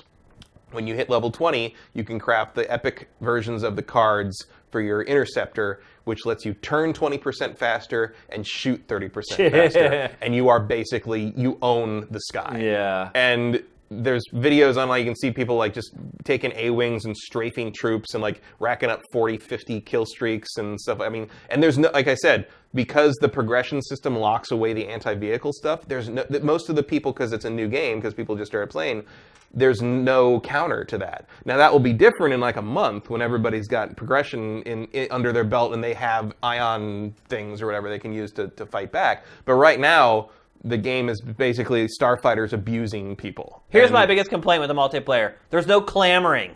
So right now I'm hmm. trapped down in hmm. this little hole. I cannot get out. Can you jump? I tried jumping. You weren't, wasn't high enough. I I could not jump high enough to get out of that. There's no climbing. I've gotten stuck on some. I got at one point I actually got my foot stuck on a rock, and like the, the like the inverse kinematic thing wouldn't let the character pick his foot up off it, and so like so I was stuck kind of like running around in a circle around this rock until my l- leg like flipped inside out and popped off it. Like there's a lot of weird. There is weird stuff. I mean, dude, the fact that there's no clambering in this game Yeah. is so weird too. Like some matches start, and as soon as you get into the map, there's this like bank, and you can't go up the bank. There's this little craggly like path up the bank that you have to go up. Like Mm-hmm. it's just silly. Like we were talking earlier about how PUBG doesn't have like climbing. Well, this game with hundreds of millions of dollars in budget does not have climbing or clamoring in it. It's mind-boggling. Um, but here's the thing: I still had fun with it. I think I I ended up playing I don't know like five or six hours, something like that. And I will say, by the time the five or six hour period was up, I had kind of started to burn out on it a little bit already. Um, but I I- definitely feel like I'm in burnout territory with it after the amount of time I played, and part of it is because I don't feel like, and we're, you know, this gets into the loop because I think a lot of these problems do get traced back to the loot box thing, um, where like, okay, so like it's like I, I like completing the, the little objectives and the challenges, and I like doing like daily challenge things in games. I think that's a cool way to kind of keep me engaged and keep me checking in every day. Yeah. So there's a time daily challenge in this game. Every day there's a thing that goes up, and basically it's like get 20 kills. Get, or get whatever. 25 kills with a fighter, uh, play as a heavy trooper for an hour. Uh, basically, they're designed to take about an hour to complete. And it encourages The- the- you to try other right. parts of the game you may not have tried. The reward for doing this is 100 credits. You know what else is a 100 credit reward? Playing two minutes of arcade mode. Yeah. Like, there's no. The, the, There's no the balance to what you're. And also, by the way, if you play more than five, I think five matches of arcade mode, it stops giving you credits. Oh, really? It says, and it says like, so the first well, there night are credit caps for every day, right? right, for for the arcade mode, yeah. I thought for on the whole, there's a credit cap for every If, day. if there is for multiplayer, I haven't hit it. Okay. but the, I thought there was. But that's a different issue because the, the credits on multiplayer is a different issue. So like, so so after like five, I think you run out. You basically said you finish the arcade mode. There's no way to tell, by the way, unless you actually play a round of arcade, and then it tells you, oh, you don't get anything for this. So thanks for that, guys. Yeah. Um, there's no like thing where, the, as far as I can tell, where it says like, oh, you've used up all your credits for the day and this. So I fin- so I played it when it first came out. It was like you know 9 p.m. or the, when the early access went up. And I played it, going through arcade mode, and it's like, oh, you don't get any more, you get more in two hours. I'm like, okay, well, two hours is not a tremendous amount of time to wait. The next morning, I got up and I'm like, okay, I'll play some arcade mode, get some credits, wait the two hours, and uh, you know, get more credits in the afternoon, and that'll be a good way to kind of grind up some credits and play arcade mode. So I go to I go and I load it up and I play a game, and I get my credits, get my credits, and I get I get at five or whatever it was, and it goes, you can get more credits in uh, like 17 hours. It resets at midnight. wow. It's daily. Oh my gosh.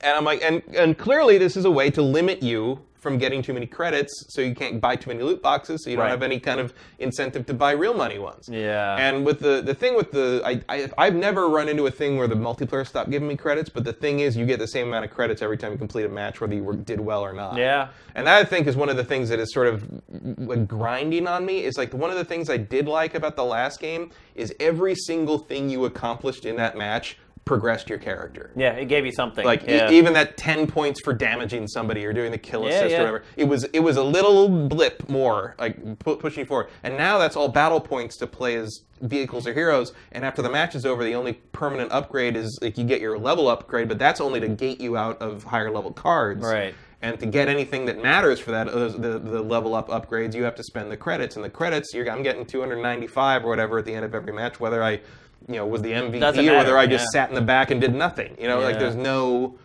like my, it doesn't incentivize you to No. play well. you don't even get more if you win or lose, as far as I can tell. Yeah. It's just little things like that that feel like they didn't think about it before. I mean, or like the heroes, the heroes and villains mode or whatever. You know, the, the one where it's like it's like an uh, four v four, just heroes, no Yeah, yeah. troops. You go in there and like, if you know, because you start, I think. So I started with like five or six heroes because of pre-order stuff. I think you might only start with five or four if you just buy the game outright. But like, there's fewer heroes unlocked at the beginning of the game than there are, than eight. You have less than eight when you start. So if you get into a heroes versus heroes match, and six other people have already picked the heroes you have unlocked, you can't play. Yeah, I know where you're going with that. Yeah. Like you have to unlock someone to insane. play to have enough characters to play that, that Right. mode, and it's like, guys, like maybe you could have just had all the heroes unlocked for the hero specific mode, like maybe as a way to try out Darth Vader before you grind for him for seven hours. Well, you know the old saying, too many cooks in the kitchen Yeah. spoils the pot or whatever? I mean, there have been, first of all, there were hundreds of cooks in the kitchen at EA, and now there are millions of cooks in the kitchen Mm-hmm. because what has happened is EA has started listening to the fan feedback. And I just think at this point, EA has just been spun around like three times. Mm-hmm. And now, as you said earlier, Disney came to them and said, Yeah. look, you need to sort this crap out. Venture Beat Like- VentureBeat reports that uh, the head of EA was on the phone with Bob Iger, the Yeah. head of Disney. And look, I would have thought Lucasfilm might have stepped in because they control the Star Wars IP. Disney doesn't have a lot of say over the creative stuff, but Disney clearly as the distributor of the sequel to the 1.5 billion dollar movie that's coming out next month. Yeah. Uh, must have been like, hey, CNN is reporting bad PR about this brand we paid four billion dollars for. How about you knock it off? Yeah. and And, then all of a sudden, and then three hours later, microtransactions been pulled from the game. and three hours before the game goes on yeah, sale. that's the great, amazing thing. Is like this all has happened before the game even came out. I know, This I was know. all early access pre-order. Well, stuff. think about here's the weird thing about this game is that, in my opinion, I feel like outlets have slagged this game purely because of the loot box microtransaction thing. It- it- I mean, to be fair, and it is now- kind of the primary, the primary thing you're butting into when you're playing it. I think. I guess, but I feel like they've dinged this game too hard for that Mm-hmm. because it's so easy to change it, as we just found. They just flipped a switch three hours before launch. Now, all these reviews that are out there are essentially all bunk. Mm-hmm. Although they have not rebalanced the in-game rewards, so the right. grind still sucks terribly. You're right, It's you're right. still, and now there's That not. part of the and now there's not even a way to cheat it with, with Yeah. you know, if you want to spend money on it, then be a dick about it. And Right. on top of that, the Well, they pe- did say the that they people that did the spend threshold for heroes, though. Did they? Yeah. Well, they- that was and before this, that. though. It, it was, yeah. Now, and still, they lowered the reward you get for finishing the campaign to prevent you from buying anything useful from the hero. So, Right. so the hero, like, like Vader and Luke were sixty thousand. They lowered that to fifteen thousand. You used to get twenty thousand for completing the campaign. Now you get five thousand. Nah. Um, and they also ha- they also haven't rebalanced. And that was before. That was a few days before the loot box stuff got turned off. And then of course now that they've turned the microtransactions off yesterday, they did not rebalance any of the in-game rewards. So you are still grinding forever to get this stuff, and and not it ha- that hasn't improved. It's only improved.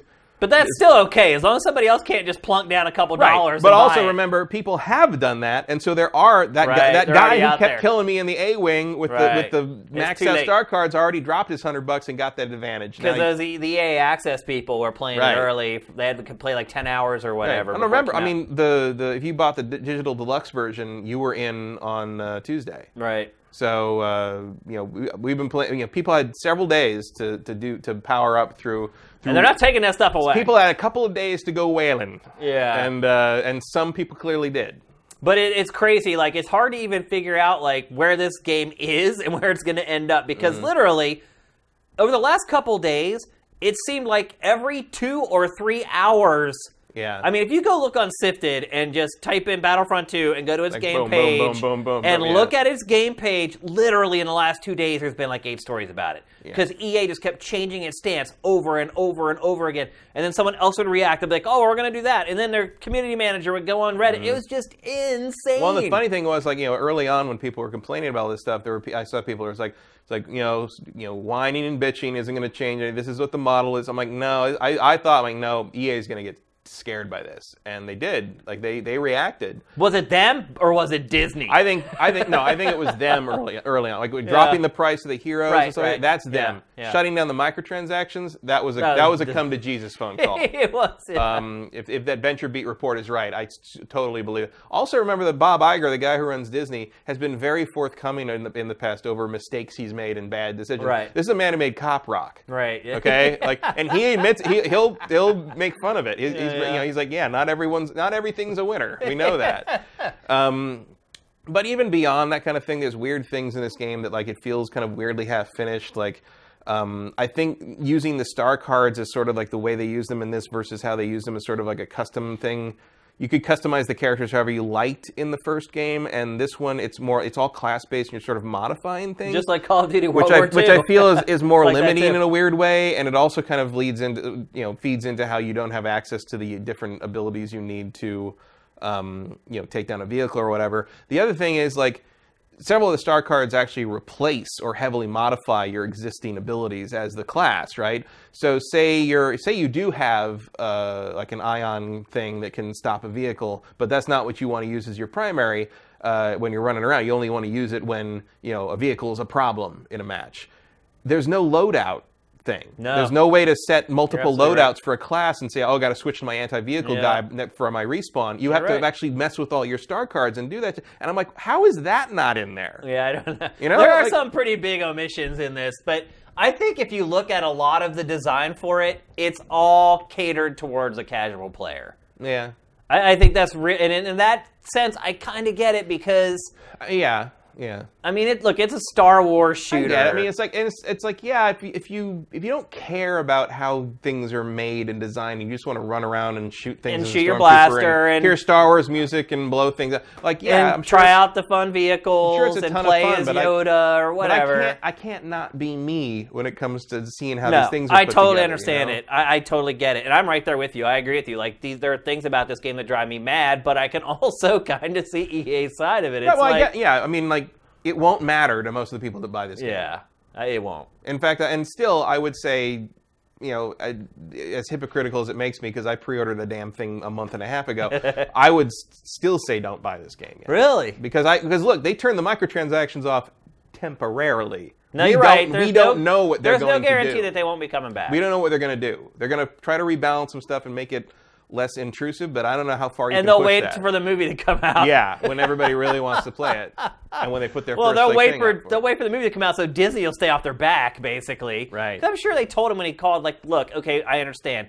You don't want any bad PR before this film comes out, but I'm telling you, we, you, are going to make a whole lot more Right. money when we change this system back in January or whenever they do Mm-hmm. it.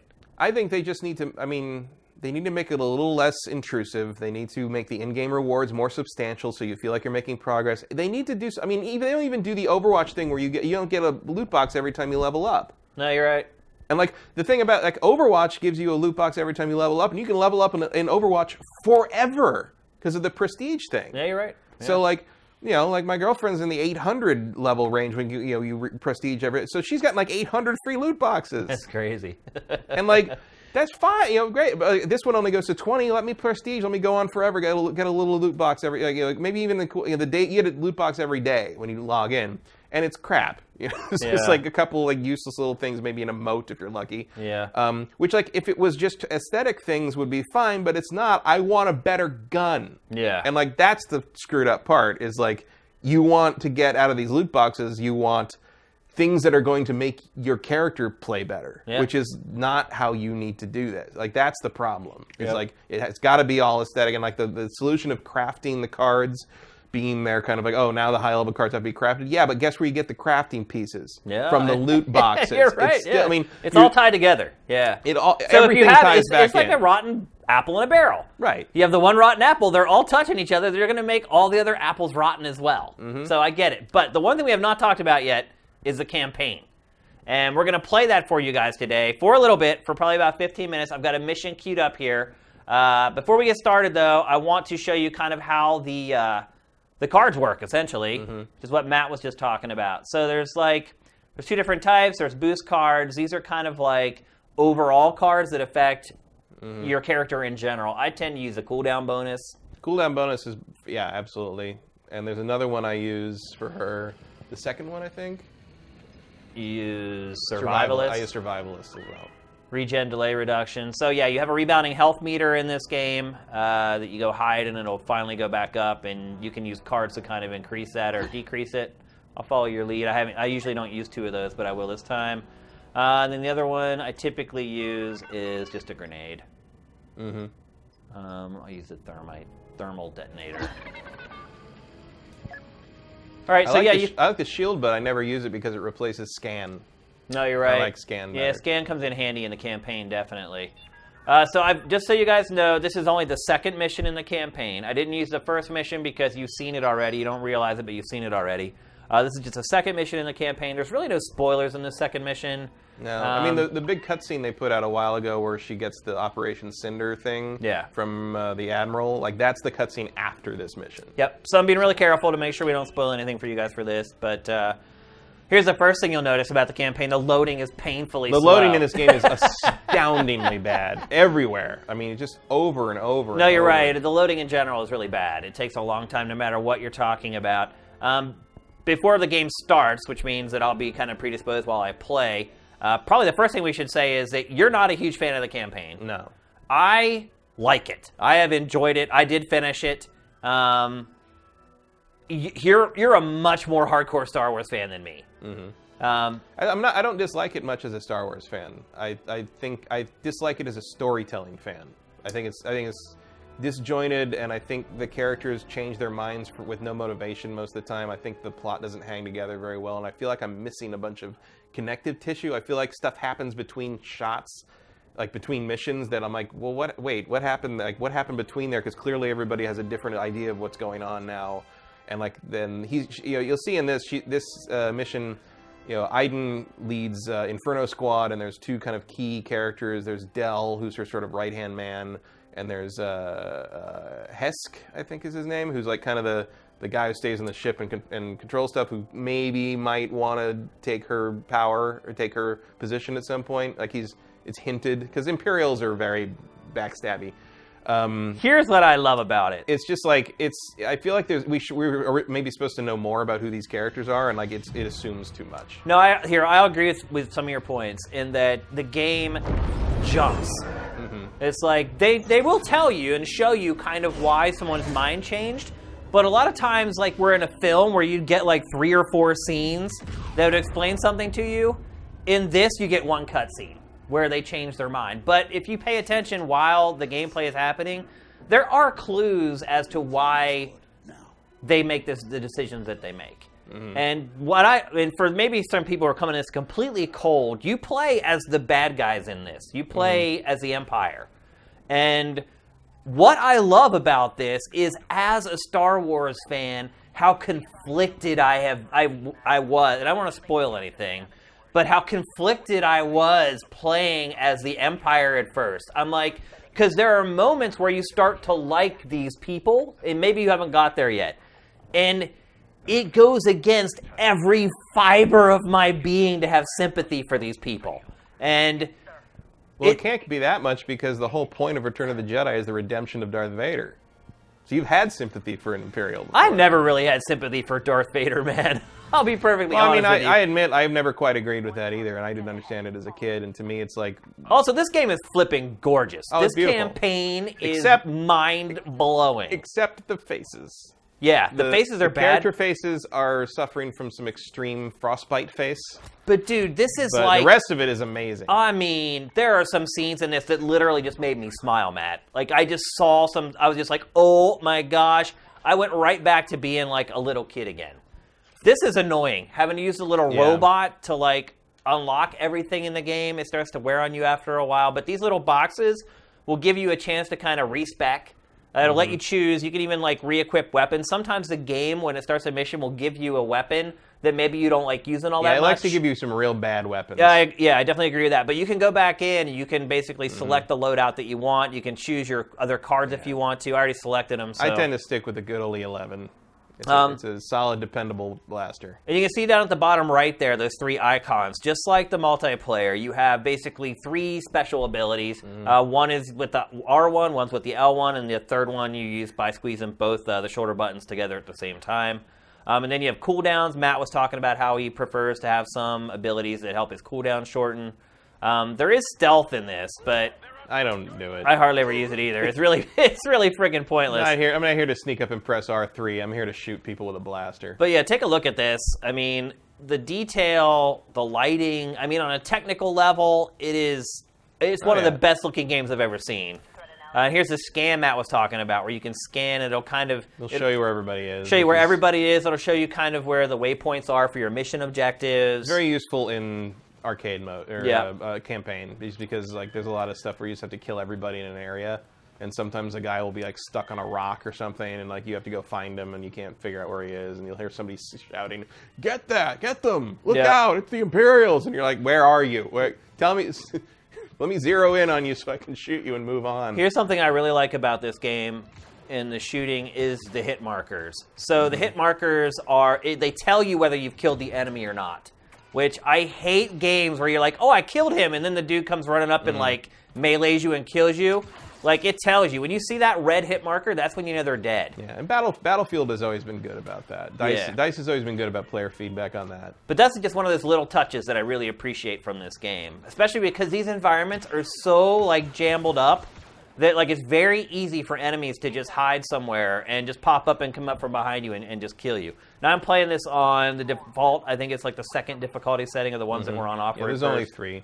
Most of the missions in this game are pretty much just kill everybody. Yep. and move on. One thing I do like about it is that there's a lot of uh, vehicle stuff or a lot of starfighter stuff. So there's a, a couple of good like space battles. There are. I mean, I was surprised at how much uh, starfighting there is in this. And the other part too is that there are missions that are kind of like uh, Call of Duty Infinite Warfare, where you go from now if you hadn't had the, the, the shorter health regen thing there, you would have died. yeah. But there's like some Infinite Warfare stuff where you go from ship. Mm-hmm. Dock the ship, go to on foot combat, and then later in the game, you'll see when you get there, Matt. There's parts where you go ship on foot, back to ship, back to on foot. Which, by the way, is one of the things people really want from the multiplayer in this, but apparently they're not going to do that. yeah, because that was part of Battlefront 2, the, uh, the the old the pandemic game from back that was like you there was ship battles where like you could get on a ship, fly out, dogfight, land on the ship, and fight through the the, the, the ship and like plant a bomb or something like that. Um, and that was one of the favorite modes on that game, and they want that people you know want that to be replicated in these, this series, and so far they haven't done it. But I feel like that's probably going to be a mode coming through DLC down the road because they they just did it in the in the campaign, so why not do it in multiplayer? Obviously, it's a different it's different to have one person do it as opposed to forty.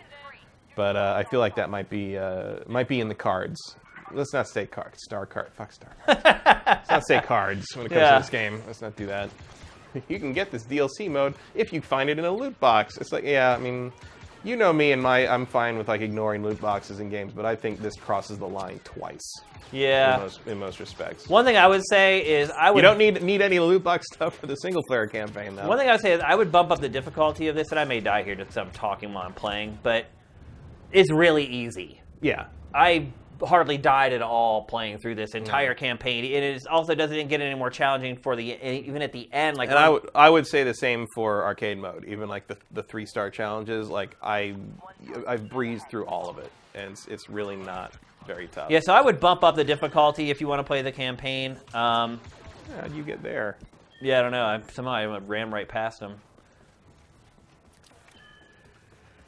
The other thing that's weird about it is how you know the story is ostensibly Iden Versio and her kind of journey from the Battle of Endor uh, as a true believer in the Empire, kind of the journey from the Battle of Endor to the what happens to the Empire in in between Return of the Jedi and Force Awakens. You spend a surprising amount of time not playing as her. Like you play as other major Star Wars characters in various missions to kind of like you know illustrate what's happening but some and sometimes that makes sense in terms of like okay we got to tell the part of the story that like tells you what happens here and it explains why a character uh, does what they do over here. But then sometimes it's like you're on a mission and Iden's in the mission and you're just playing as somebody else for no apparent reason. And you're like isn't Iden the main character like can I shouldn't I be playing as her to see what happens to her and like you just kind of get updates on the radio Well, I think some people will like that and some people won't like it because one thing it does do so the story skirts around the side of the original trilogy. So I didn't see stuff happening that you saw in the first three films. And then it kind of gives you a different perspective on the things that happen in those films. From and then Well, I don't know really about that. I mean, you you you've finished the films in this mission. Like this is the Battle of Endor. It's over. well, there's I don't want to ruin anything though. It's hard for me to talk about this without like spoiling Well, if, if stuff. I don't know what you're talking about, then I'm halfway through the campaign. If, if there's like big flashbacks to earlier in this stuff, is that happening? Well, later? there's the when the super weapon is destroyed. what like the the cinder thing. Well, it's called something else, but Is that a flashback or is that like no, there's a part where they're running through the woods and they Death Star. see, yeah, yeah? That's in this this mission. That was in the trailer, right? was it? Yeah. I don't know, I that was in the, the E3 stuff where they look up and they see this Death Star explode. Yeah, and like they're like, "What do we do now?" And yeah, that's that's this mission. That's like the beginning of the story. But like most of this game takes place about six months after the Battle of Endor, after the movies end, and then there's a jump forward to the Battle of Jakku, right. which is the battle that takes place like a year after Return of the Jedi. It's the, it's the remnants of it are in uh, Force Awakens. Um, so the idea is kind of to bridge the gap between the trilogies a little bit, and it does do that in a couple of ways with some lore, some interesting It lore definitely does. ideas. Um, there's a couple of mo- character moments that are really nice uh, with Luke, and there's a thing that with, with Luke that sort of fills in a little, little tiny gap, uh, kind of a question maybe people would have between trilogies. Um, so there's some good stuff happening there. I just feel like it doesn't commit to the Iden Versio story very well, Uh, you meet which is too with- bad because I like Iden Versio very well. And I think it does though in the second half of the campaign. It kind of all because Mm. you're right. There are all these cameos, and you meet up with all these characters from the original trilogy along meanders the way. a bit. I don't want to spoil anything, but you meet most of the iconic characters, and some of them are more of a stretch than others. I guess is the best way to put it. Yeah. How you meet them and why you meet them. Um, oh yeah, right here's the scene I was talking about. So I like this though. I like seeing scenes from the original trilogy Oh, sure. that shows you a different perspective on Right, it, and the that- Empire's perspective, no right, less. but that's exactly my point. Is like it doesn't stay with this perspective. It, But it does though, because it- it, it ends up talking about this scene specifically several times later on in the game, and how it changes their outlook on everything, and like eventually you have conversations with other people who mention this, and like it's interesting to watch how different people in the Empire view what happened. How some people are steadfast and they're like, "Oh no, we're still like, we're still the Empire, and we're still." Mm. Yeah, but there's also a little bit of a, uh, you know, like when you're like, uh, this next mission or the mission after, I think you go to a planet. You're on a planet where basically like the Imperials are have a big staging area, and it's like, I mean, it's total uh, uh, rally at Nuremberg. I mean, the the the, the, the Nazi Germany imagery is thick because Yeah. that's how the Imperials. That's how you know the Empire was basically based on that kind of thing, uh, visually back in you know in the original movies, and. Um, there's a little. There's an old. Uh, there's a. There's a. Uh, game is flipping gorgeous. yeah, Look but at there's a, there's a there's a skit. From, I can't remember the name of the show, but it's a British skit, uh, sketch comedy show, and it's like these two Nazi officers in World War II. Um, and one of them's like, "Are we the bad guys? like we've got skulls on our on our on our hats, and like we like are we, and like they slowly realize that they're bad guys, and you get this this thing where like like that everyone like has kind of this like weird reaction to like one of the empire's plans post Endor being like another super weapon idea, and everyone's like, "What did you think the Death Star was?" Like like you you. The, the, the, the side you're fighting for has built two things designed to destroy planets. like, do you think you're the benevolent? Like, I mean, it, it, it's a little ridiculous, but it's Right like, far with the grenade there. The people in this game can throw grenades like Ben Roethlisberger. and of course the other, yeah, the grenade spam is a little crazy in this They're game. really freaking accurate for long Um, distances. and the uh, and the other thing is like I kind of liked uh, if you if if anybody remembers Tie Fighter, which uh, is pro- maybe the last game you got to play as the the the bad guys from a real narrative point of view. Probably, yeah. Because you could play an Imperial side in like you know the Empire at War real time strategy game, but there wasn't a whole lot of narrative happening there. Um, you can you in that game in Tie Fighter, you eventually become part of the em, uh, the uh, Emperor's like private like special force, kind of like Inferno Squad, like a special forces like we send you in for the really crazy secret stuff. And you in the, there's a medal case where you see your medals, but if you if you mouse over uh, the the character's arm, that he pulls his sleeve up and there's like crazy like empire tattoos on it from like indicating when like the, the missions he's undertaken secretly for the emperor and like the interesting thing about tie fighter is you are part of the true believers of the empire and that is never questioned and in this game it feels like it's about um, It's so the empire doing terrible things and everyone on the empire side just sort of ignoring that. It's and and it, it's whereas like Dude, it's so hard for me to come over a hill, see a bunch of stormtroopers there, and not want to kill them. oh yeah you instantly want Like to the that. first instinct when I saw them was like, "Oh, they're so I gotta kill them," and then I'm like, "No, I'm killing like the rebels." Like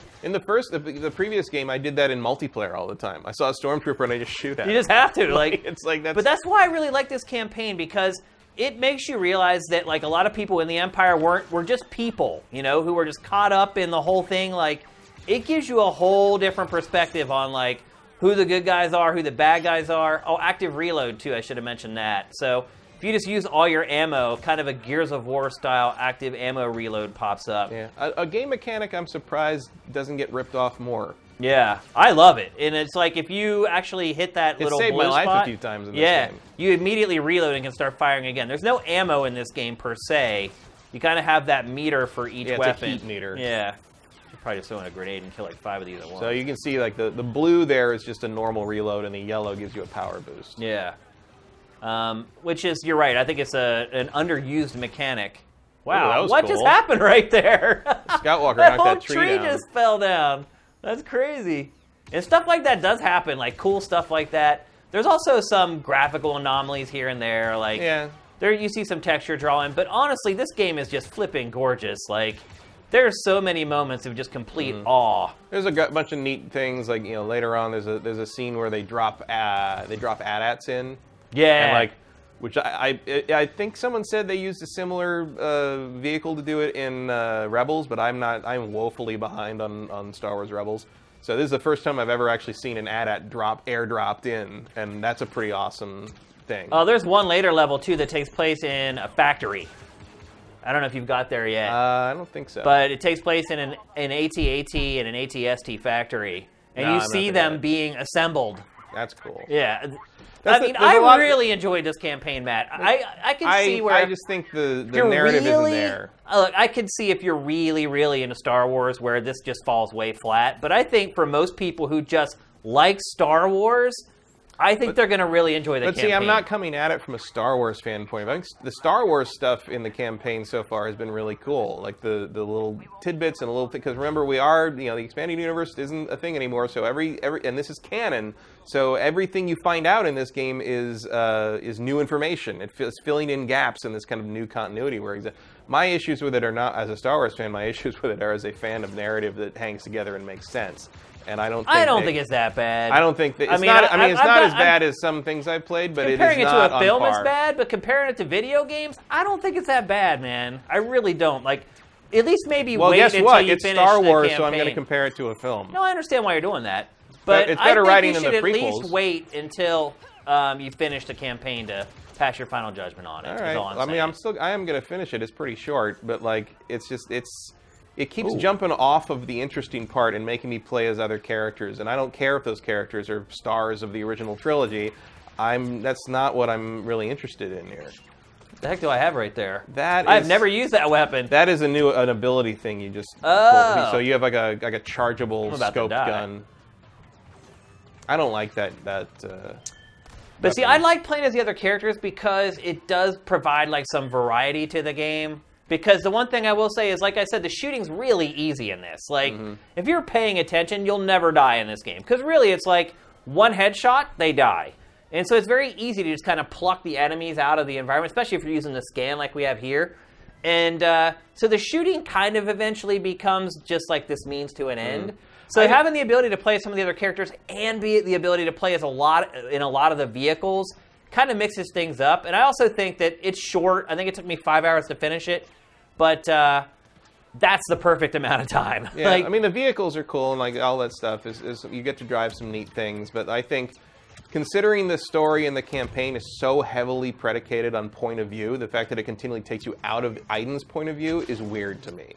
And if I want to play as the hero characters uh, in a simple kind of fast to complete like sort of demonstration of what they can do, that's what arcade mode is. And I will Like, say this: there are some times where it's really awkward when they try to make you play as one of the other characters. It's like Yeah. it's so obvious of oh, we need you to play as this character, Mm. so we're going to create this weird like side mission or this side trip to some other planet and try to rationalize why you're playing as this character. So I get that part of it, but I would just say it's only like five and a half, six hours long. I had a lot of fun playing the campaign. The other, and the other uh, thing, of course, is that um, there's some real bad voice There is. replacements for the main Yeah, characters. I agree with that as uh, well. Which is weird. I mean, Luke. Also, Luke doesn't look like Luke. It's a, Yeah. it's, Luke is a terrible face model and doesn't sound like Mark Hamill at all. Uh, Har- uh, the Han Solo character doesn't look. Actually, my girlfriend saw the Hero Select screen and saw the, little- the little picture of Han Solo and said, "Who's that old man?" Yeah. Like, he doesn't look like him. It doesn't look like the characters.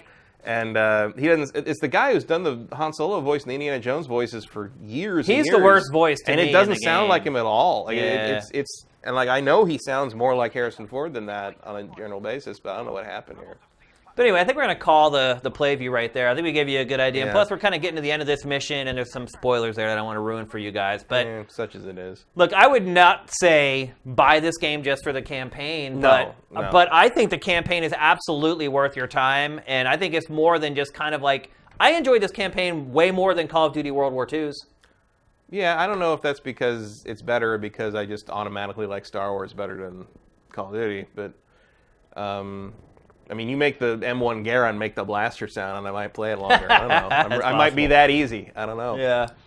I Um, just find, I just thought it was going to hopefully hoping it was going to be a more interesting like kind of exploration of kind of the the imperial side of things, and it has not turned out to be that to me. It's I, just- I found it pretty interesting because I- I, just I mean a lot of this a lot of my impressions of the empire are built up from being literally like a four or five year old kid Mm. where you're literally brainwashed into believing these people are just freaking evil they're evil incarnate and you get a little They bit of that are. but you don't though like you start to see another side of some of the people in the empire these are still people that have done horrible, horrible things, though. Like Inferno Squad has done terrible, terrible things. they have and, And- they they address that though Yeah, they do address that, but I just don't find. I mean, that's. I mean, the rebellion kind of works in the sense of like everybody's just up, up against this worst thing, and there's a lot of Rogue One has shown that there's a lot of different opinions in Yeah. the rebellion. I Yeah. mean, there's there are terrible people in there. I mean, that's the point of Rogue One is like the people that join her to do that initial suicide mission are the saboteurs and the assassins and the people that you know the, maybe the high end rebels don't want to admit they associate with, but they are necessary to the war movement. Yeah. But already, I feel like so far, and I'm only halfway through. So far, like that is already a more interesting assessment of of that side of things than Battlefront 2 has had of the other side. You're at the point where things are going to start changing. So I'll, I'll be interested to hear your take once you finish it. You're at the point in I'm- the campaign where things are going. What you're talking about is going to change. I think I'm past that part, and we're just not as im- not as impressed by it as you are. Maybe. Because I'm, I am, like we apparently don't want to talk about the different characters. You've you seen play. the turning point, but you haven't seen how it pays out, pays off. I guess Mm. it's hard to talk about this without spoiling stuff. So we'll talk about. We'll probably bring this up next week because hell, I'm going to ask. games coming out anyway. I'm going to ask you after we're done on, with, with the show's over because I don't care about spoilers. So I Oh, just want okay. to know. I just want to know what you're talking about now. All right. But we're not going to say that for the, the people at home. Yeah. So I've had a good. Or here, here's the final thing: buy it. Do people buy this or not? No. No. Like I, I can't in good conscience say buy the loot box thing that has the loot boxes pulled. We don't know what it's going to be. The campaign's five hours long. Like, is, is, there's nothing here in t- that to to make me say go throw sixty bucks at this right now. Like, this is a wait and see if I've ever seen one. Basically, I mean, in all honesty, I don't. A lot of the issues with the loot boxes, I get it. I understand why people are upset about it. They don't really bother me all that much. I mean, as far as someone who's just playing the game, um, it bothers me in the sense it bothers that me that it sets precedents the. that other developers will emulate. And Well, that doesn't. Well, I don't. I don't think anyone's going to emulate this. I mean, Not I think we're good there. like yeah. the the point has been made, but like the problem I have is that the the loot box integration, a, it's related to game actual player performance, not just aesthetics. Like that's where I draw my line on the loot box thing. Well, I don't- agree with you. I don't think it's right. And I think they did this even worse than I thought they would. and then on top of that, the, the the integration of that system has impacted how satisfying the in-game reward system is. So I feel like you don't get rewarded with enough stuff to feel like you're making steady progress if you're not spending money on it. And now you can't even spend money on it. So there's no way to feel like you're making steady progress in this game. You it, it's purely down to do you enjoy the like running around shooting people with blasters? And I do. Uh, but the thing is, and the funny thing is, like back in the day, that was all you had. That was all games were. Yeah. Like you play the match, do you win the match? Cool, play again. But now that you've added in this sort of upgrade grinding system, you got to make that be a rewarding part of the game too. And this game doesn't make that a rewarding part of the game. Even if you take loot boxes out of the equation uh, and all that stuff out, like they've already shut that down, it still doesn't feel like you're making worthwhile progress as you play this game. And I they- agree. And they need to, and I think agree they will rebalance. I think they will change it. Obviously, that statement yesterday indicates they will, but it's not there yet. And I mean, And it's just it- words right now. It's and like, it's good. I mean, the, Yeah. the core of it is good, and the, and it's beautiful, and it's you know it, it's more varied. There's more than four planets this time, thank God. Mm-hmm. There's a lot more to do in that regard. I think the DLC modes they might add might be really cool. The Starfighter stuff we barely talked about. The pure Starfighter combat that's great. It is great, I think yeah. that's really fun. It's uh, it feels like a real like a, a kind of a halfway between Rogue Leader and X-wing kind of thing in a lot of places, and I feel like they've really nailed that. They did a great job reinventing that. Um, but it's it goes solidly in my stand back, wait and see what they do uh, in the wake of what you know the turning off the microtransactions. Their statement that we're going to bring them back later, but we're going to reevaluate how we do everything. See what their reevaluation looks like, and then decide if that's something you can live with. I would say the more hardcore you are in into shooters, the less likely you should buy it. I think for casual Star Wars fans, this is their game of the year. I really believe that. If you just want Game to, of the year of one. Yeah, uh, but seriously, I think if you're a hardcore Star Wars fan and aren't a really hardcore, and I have a lot of friends like this, by the way, because this is one of the games, one of the few games this year that my casual fans have reached out to me, not fans, friends, have reached out to me and You said, casual fans? and said, "Hey, what's up with this?" Mm-hmm. And I, after playing this game, I will tell them to buy it a million percent. Like they literally play like, like my one friend plays like Tiger Woods PGA golf all the time because he likes golf. Like that's he has like three games for his PS4.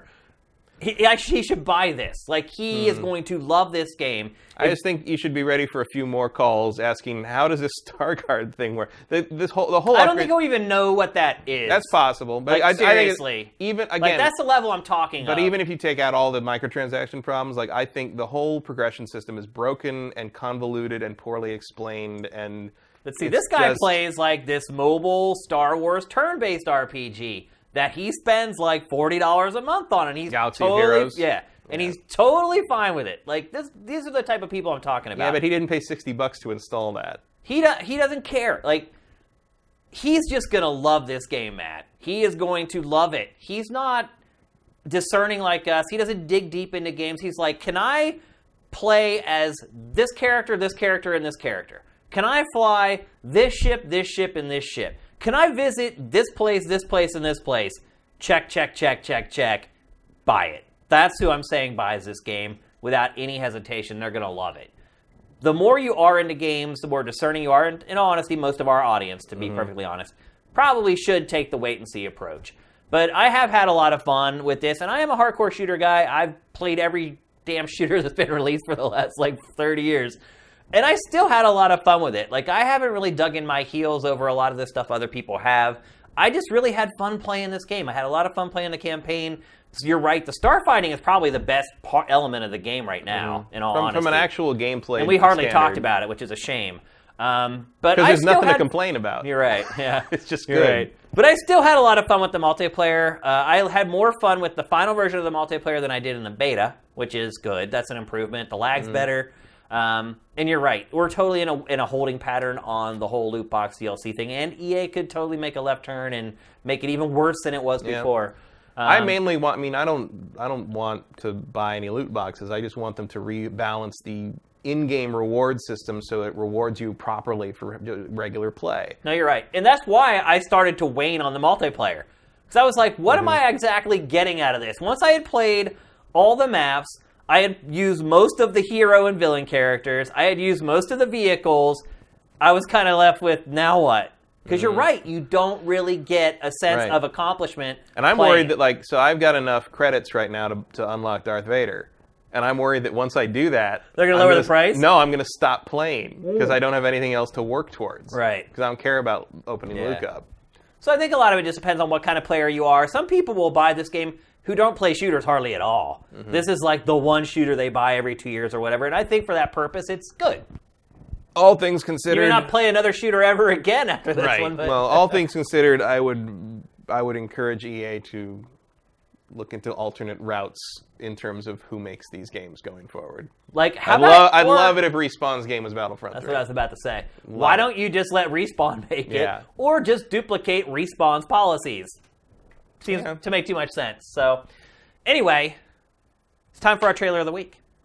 And it has been a terrible week for trailers. well, they're not like blo- they're all holding them right now for PSX and for the Game Awards. So it makes sense that we're not getting much. Uh, but there was one trailer that broke a pretty big story this week that I was pretty shocked to see, uh, and that is a trailer for the Injustice 2 Fighter Pack 3. Uh, for those of you who haven't seen this, I'm not going to spoil it for you. When we come back, I'm going to have some questions about this, though. I have no idea how this is going to work. Uh, for those of you guys who are always on, this, always on the stream, now's the time to get your questions in. Make sure you go at Sifted Games in the chat so we can pluck them out of all the other conversation really easily. Uh, but here it is the, the trailer for the Fighter Pack 3 for Injustice 2.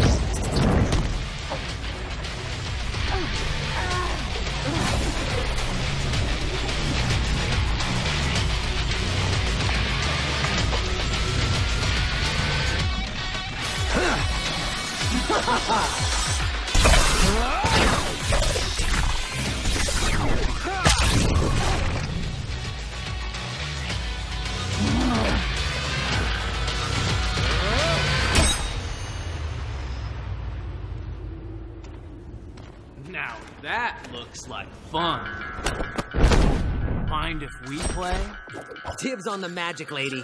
We fight as a team, Mikey. Fine. Coming through, dude.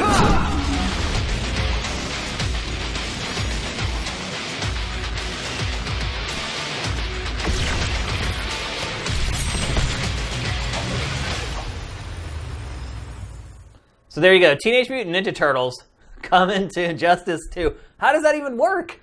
Um, are they going to be four separate characters or one character? It's one character, but like it sounds like they might you might be able to swap them out or something. I don't think they've elaborated on how that works. Yeah. I mean, that was not nobody thought that was coming. Yeah, it's really shocking. Like, Since but ninja, you know, well, it doesn't make sense, really. I mean, they were in DC, right? No, they're not DC. yeah. They're uh, but licenses can change a lot of things. Apparently, that's mind blowing. Uh, let's get to some questions here.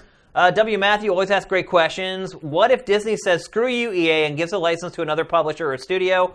What would you want that studio to be? Um, I vote for Obsidian.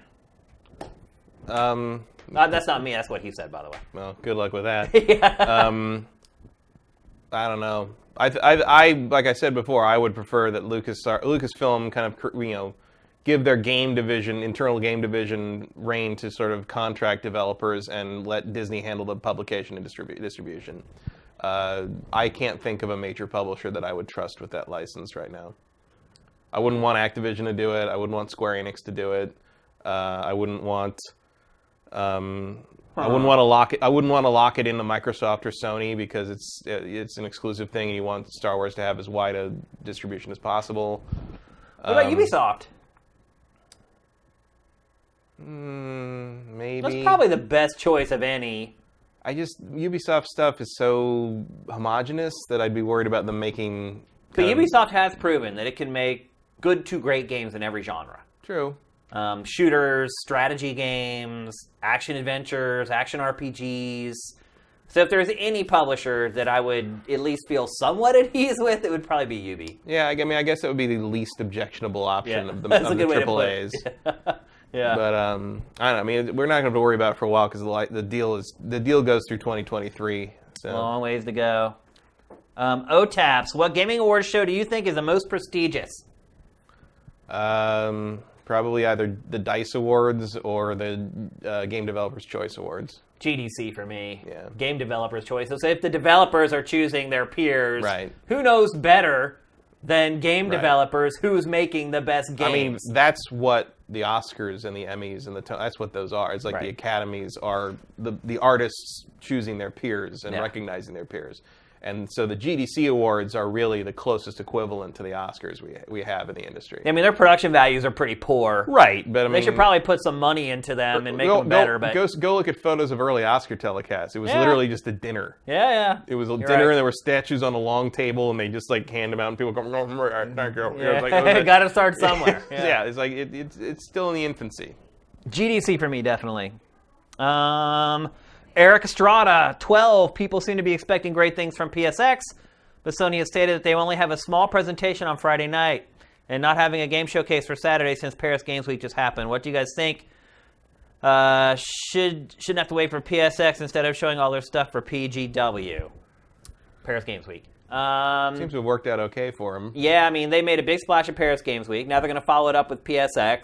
Uh, I wouldn't be surprised if they have a little something something in the Game Yeah, Awards as well. yeah. I think overall that kind of three pronged strategy for Sony is really smart because it gives Sony that big push at the end of the year when everyone's deciding which console am I going to buy. Mm. I mean, right now, people. I just made my Christmas list yesterday, and everybody's kind of made, figuring out like what console am I going to get? And uh, I think it's really smart that Sony has kind of shifted its focus from the beginning of the year and some of the events in the middle of the year to kind of own November and December every year. Mm-hmm. Uh, this is when people are making the tough decisions. This is when most hardware gets sold. So I think it's smart what Sony's doing. Yeah, Agreed? yeah. I got no no complaints with what Sony's doing. Oh, here's one. Wolfox 10JC. Matt's thoughts on JL. Watching it on Monday. um, We talked about this before the show started, so I'll let Matt go. Uh, it's fine. Like it's not nearly as terrible as all the really mean reviews make it sound. And I say it as someone who thinks Man of Steel and Batman vs Superman are two of the worst things I've ever seen. Um, the thing is, it's got three main problems, I think, and we'll, uh, you'll see if you what you think when you see it. Is that um, it has to make it has to get you to care about and be interested in three characters you've never seen before: uh, Flash, Cyborg, and Aquaman. Uh, it seems to be a sequel to a movie that never happened because a lot of the characters as they're written and performed in this movie are completely different from how they've been portrayed. Superman in particular is utterly not the Superman that was in Man of Steel and Batman vs Superman, which is great That's because fine. he's much more like Superman. Like I mean, Yeah. it's a course correction and it's there, but you're like watching this, and you're like. That has nothing That's not to do the with what I just watched. like everyone's all like mourning and upset that Superman died in Batman vs Superman. It's like, why? Like the guy was a dick. Yeah, like, was. like, He was a but jerk. now, like you'll see, like the very first shot, they're trying to rebuild the idea of Superman as a happy, like fun, Someone dude. you actually want to someone you want to want to be around. Yeah. Um, and the third one is basically like um, it's kind of an abridged version of its own story. Like it feels like it was supposed to be longer, but they didn't want to risk a longer runtime. Uh, but overall, like, and the, the like the third act is just another big, you know, cluster of like. Well, they're building up the se- for the stuff. sequel. yeah. It's kind of the whole movie is kind of like Act One is a whole hour, and then the second act, the second half is like Act Three, and there's no middle to Yeah. it really. So it feels kind of disjointed. But overall, like everybody acted like I'd expect those characters to act. It kind of hangs together more or less well if you don't think about it too hard. And like I, I walked out not feeling like I'd kind of pretty much seen the Justice League. I mean, it wasn't on the the heights that Avengers hit in terms of kind of like bringing these characters together and making it a, a rollicking kind of wow. I was really impressed by that. But it was like I felt like I'd seen a movie made by people who have once read those damn comic books. That's good. And it that's brought a it first, through That's a start. And there's a you know stay for the end of the credits. There's a there's a cool teaser at the very end of the credits that uh, because it does the Marvel thing where like there's a there's a little bonus thing at the end of the first chunk of the credits, and at the end of all the credits there's another thing that's a, there's a hook for like the future movies. The trouble is the next movie that would cap- be able to capitalize that won't be out until 2020 at the earliest. So we're kind of in a mode of Star Wars game situation where even if Justice League has managed to kind of build this momentum in a positive direction for the DC extended universe, they're not going to be able to do anything about that for two or three years. Oh, jeez. Because the next DC movie is Aquaman in December next year. So it's 13 months with no DC movie until then. Meanwhile, in that same gap, Marvel's going to put out at least nine movies and finish their first 10 years in the making, like, epic story arc thing. Right. So it's like, it feels like maybe you're gonna like you, you gotta hope if you're Warner Brothers that the end of the Thanos Infinity Stone thing doesn't also mark the end of the superhero boom. Right. Like after you Which it finish very that- well could. It could. I mean, after you finish that story, do people still care beyond that? And I think the answer is probably yes. Probably a been smaller audience, though. I don't know. Like, if you make people care about these characters, they'll come back to see these characters over and over again, whether or not the story's any good. Uh, which is, you know, most of the Marvel movies do still follow that same structure with a different genre trapping and a blue light shooting in the sky at the end of the movie, and people go back to see these characters again. Yeah. So if you can make that hook work, I think you've got the future. But basically, like, I don't know if a follow up to Just, Justice League is going to kindle that that you know that spark again if it's not still going. So it's going to be interesting to see if they can really turn this into a, a pivot moment. And uh, it's to a lot of it's to rest on Aquaman, uh, which is not a follow up to Justice League really because it's already been shot, it's already been done, it probably changed a lot in post. But Aquaman in this movie is very likable and very much being played in the kind of the genre, the, the, the vein of the kind of the drunken Thor character. And he's funny. He's, he's I love he's that really- He's a lot of fun. Jason, Jason Momoa is really great as him. You get to see him really be uh, kind of open up and care. Usually he's kind of a star, a Right. badass guy. No, he's like super fun in this. Well, I've seen him on a couple talk shows this week, and I'm like, ah, that's not the guy that Yeah. I thought he was. Totally. I mean, he's not Khal Drogo in this Yeah, movie at all. Crazy. And uh, so uh, I think I think there's a real chance the Aquaman solo movie could end up being the best DC movie in, in the DC Ever. cinematic universe. not ever. You're not going to top some of the right, some of the. Batman stuff, yeah. That's the oh, also that's the other thing is like Danny Elfman did the music for this movie, and the Batman theme shows up. Really? And his Batman theme shows up, and the and the uh, John Williams Superman theme is in there. Wow. a, a little bit, tiny bit. So should people go see it? Um, if you're interested, yeah, like maybe give it a try. Like if you, and look, man, maybe. Little go yeah, little yeah, but look, man, I hated Man of Steel and Batman vs Superman. I think everyone hated Batman. I- versus oh no, they didn't. There's- Really? It has its defenders, believe it or Wow, not. that's crazy. the standards can get real low, but I thought this movie was fine. Like I thought, that, you know, the, the villain is a total throwaway, but hey, that's nothing new for these these star, superhero movies. So like, if like if you want to see some Justice League action on the big screen, this might be your only chance. So I would I would give it a recommend it, but keep your expectations where they are, you know, kind of thing. But I I thought it was fine. It was a good year for DC movies between Lego Batman and this and Wonder Woman. Like I think they're they're batting their batting average is pretty good right now. Yeah. Uh, next question from, let's see, so many in here. FF8 Master C. Any plans to pick up a 4K HDR TV this Black Friday? Me, no, because I'll be right here streaming our Patreon drive. Uh, so, uh, that's semantics, obviously. I, I don't have to buy it on Friday. I think you're asking in general, are we getting a 4K TV uh, this holiday season? Um, I actually have one here at work. I don't have one at home. Um, am I going to move this to the house? Probably not. I'll probably leave it here. Um, am I buying another TV? No, I'm not. Um, I am probably gonna pick up uh, 4K? one of those LG, uh, the B7 or the C7, depending on which one I can find for which lower price. But that, Nice. won't- that won't be right away though. I'm, I'm So you're not going to get it this holiday season? maybe. I'm look. I'm just looking at it. How, how have the prices gone down for Black Friday sales for that? Have you seen any? I haven't seen any yet, so that's kind of one of the things I'm waiting for. But right now, like the you can get a C7 for about 2,500 bucks. okay. Which is like, I mean, the C7 is one of the most gorgeous Oh, yeah. panels you'll ever see. You know, Yeah. it's, it's, I think it was described by one of my friends who saw it as looking into the face of God, and uh, yeah, it looks good. it looks damn good. It's crazy to describe electronics that way. Okay, one or two more questions. Um, the Abram, which will sell more in November, Pokemon or Battlefront? Both came out today, so it's a fair battle. I'm gonna say Ooh, Pokemon. that's a good question. I'm gonna say Pokemon.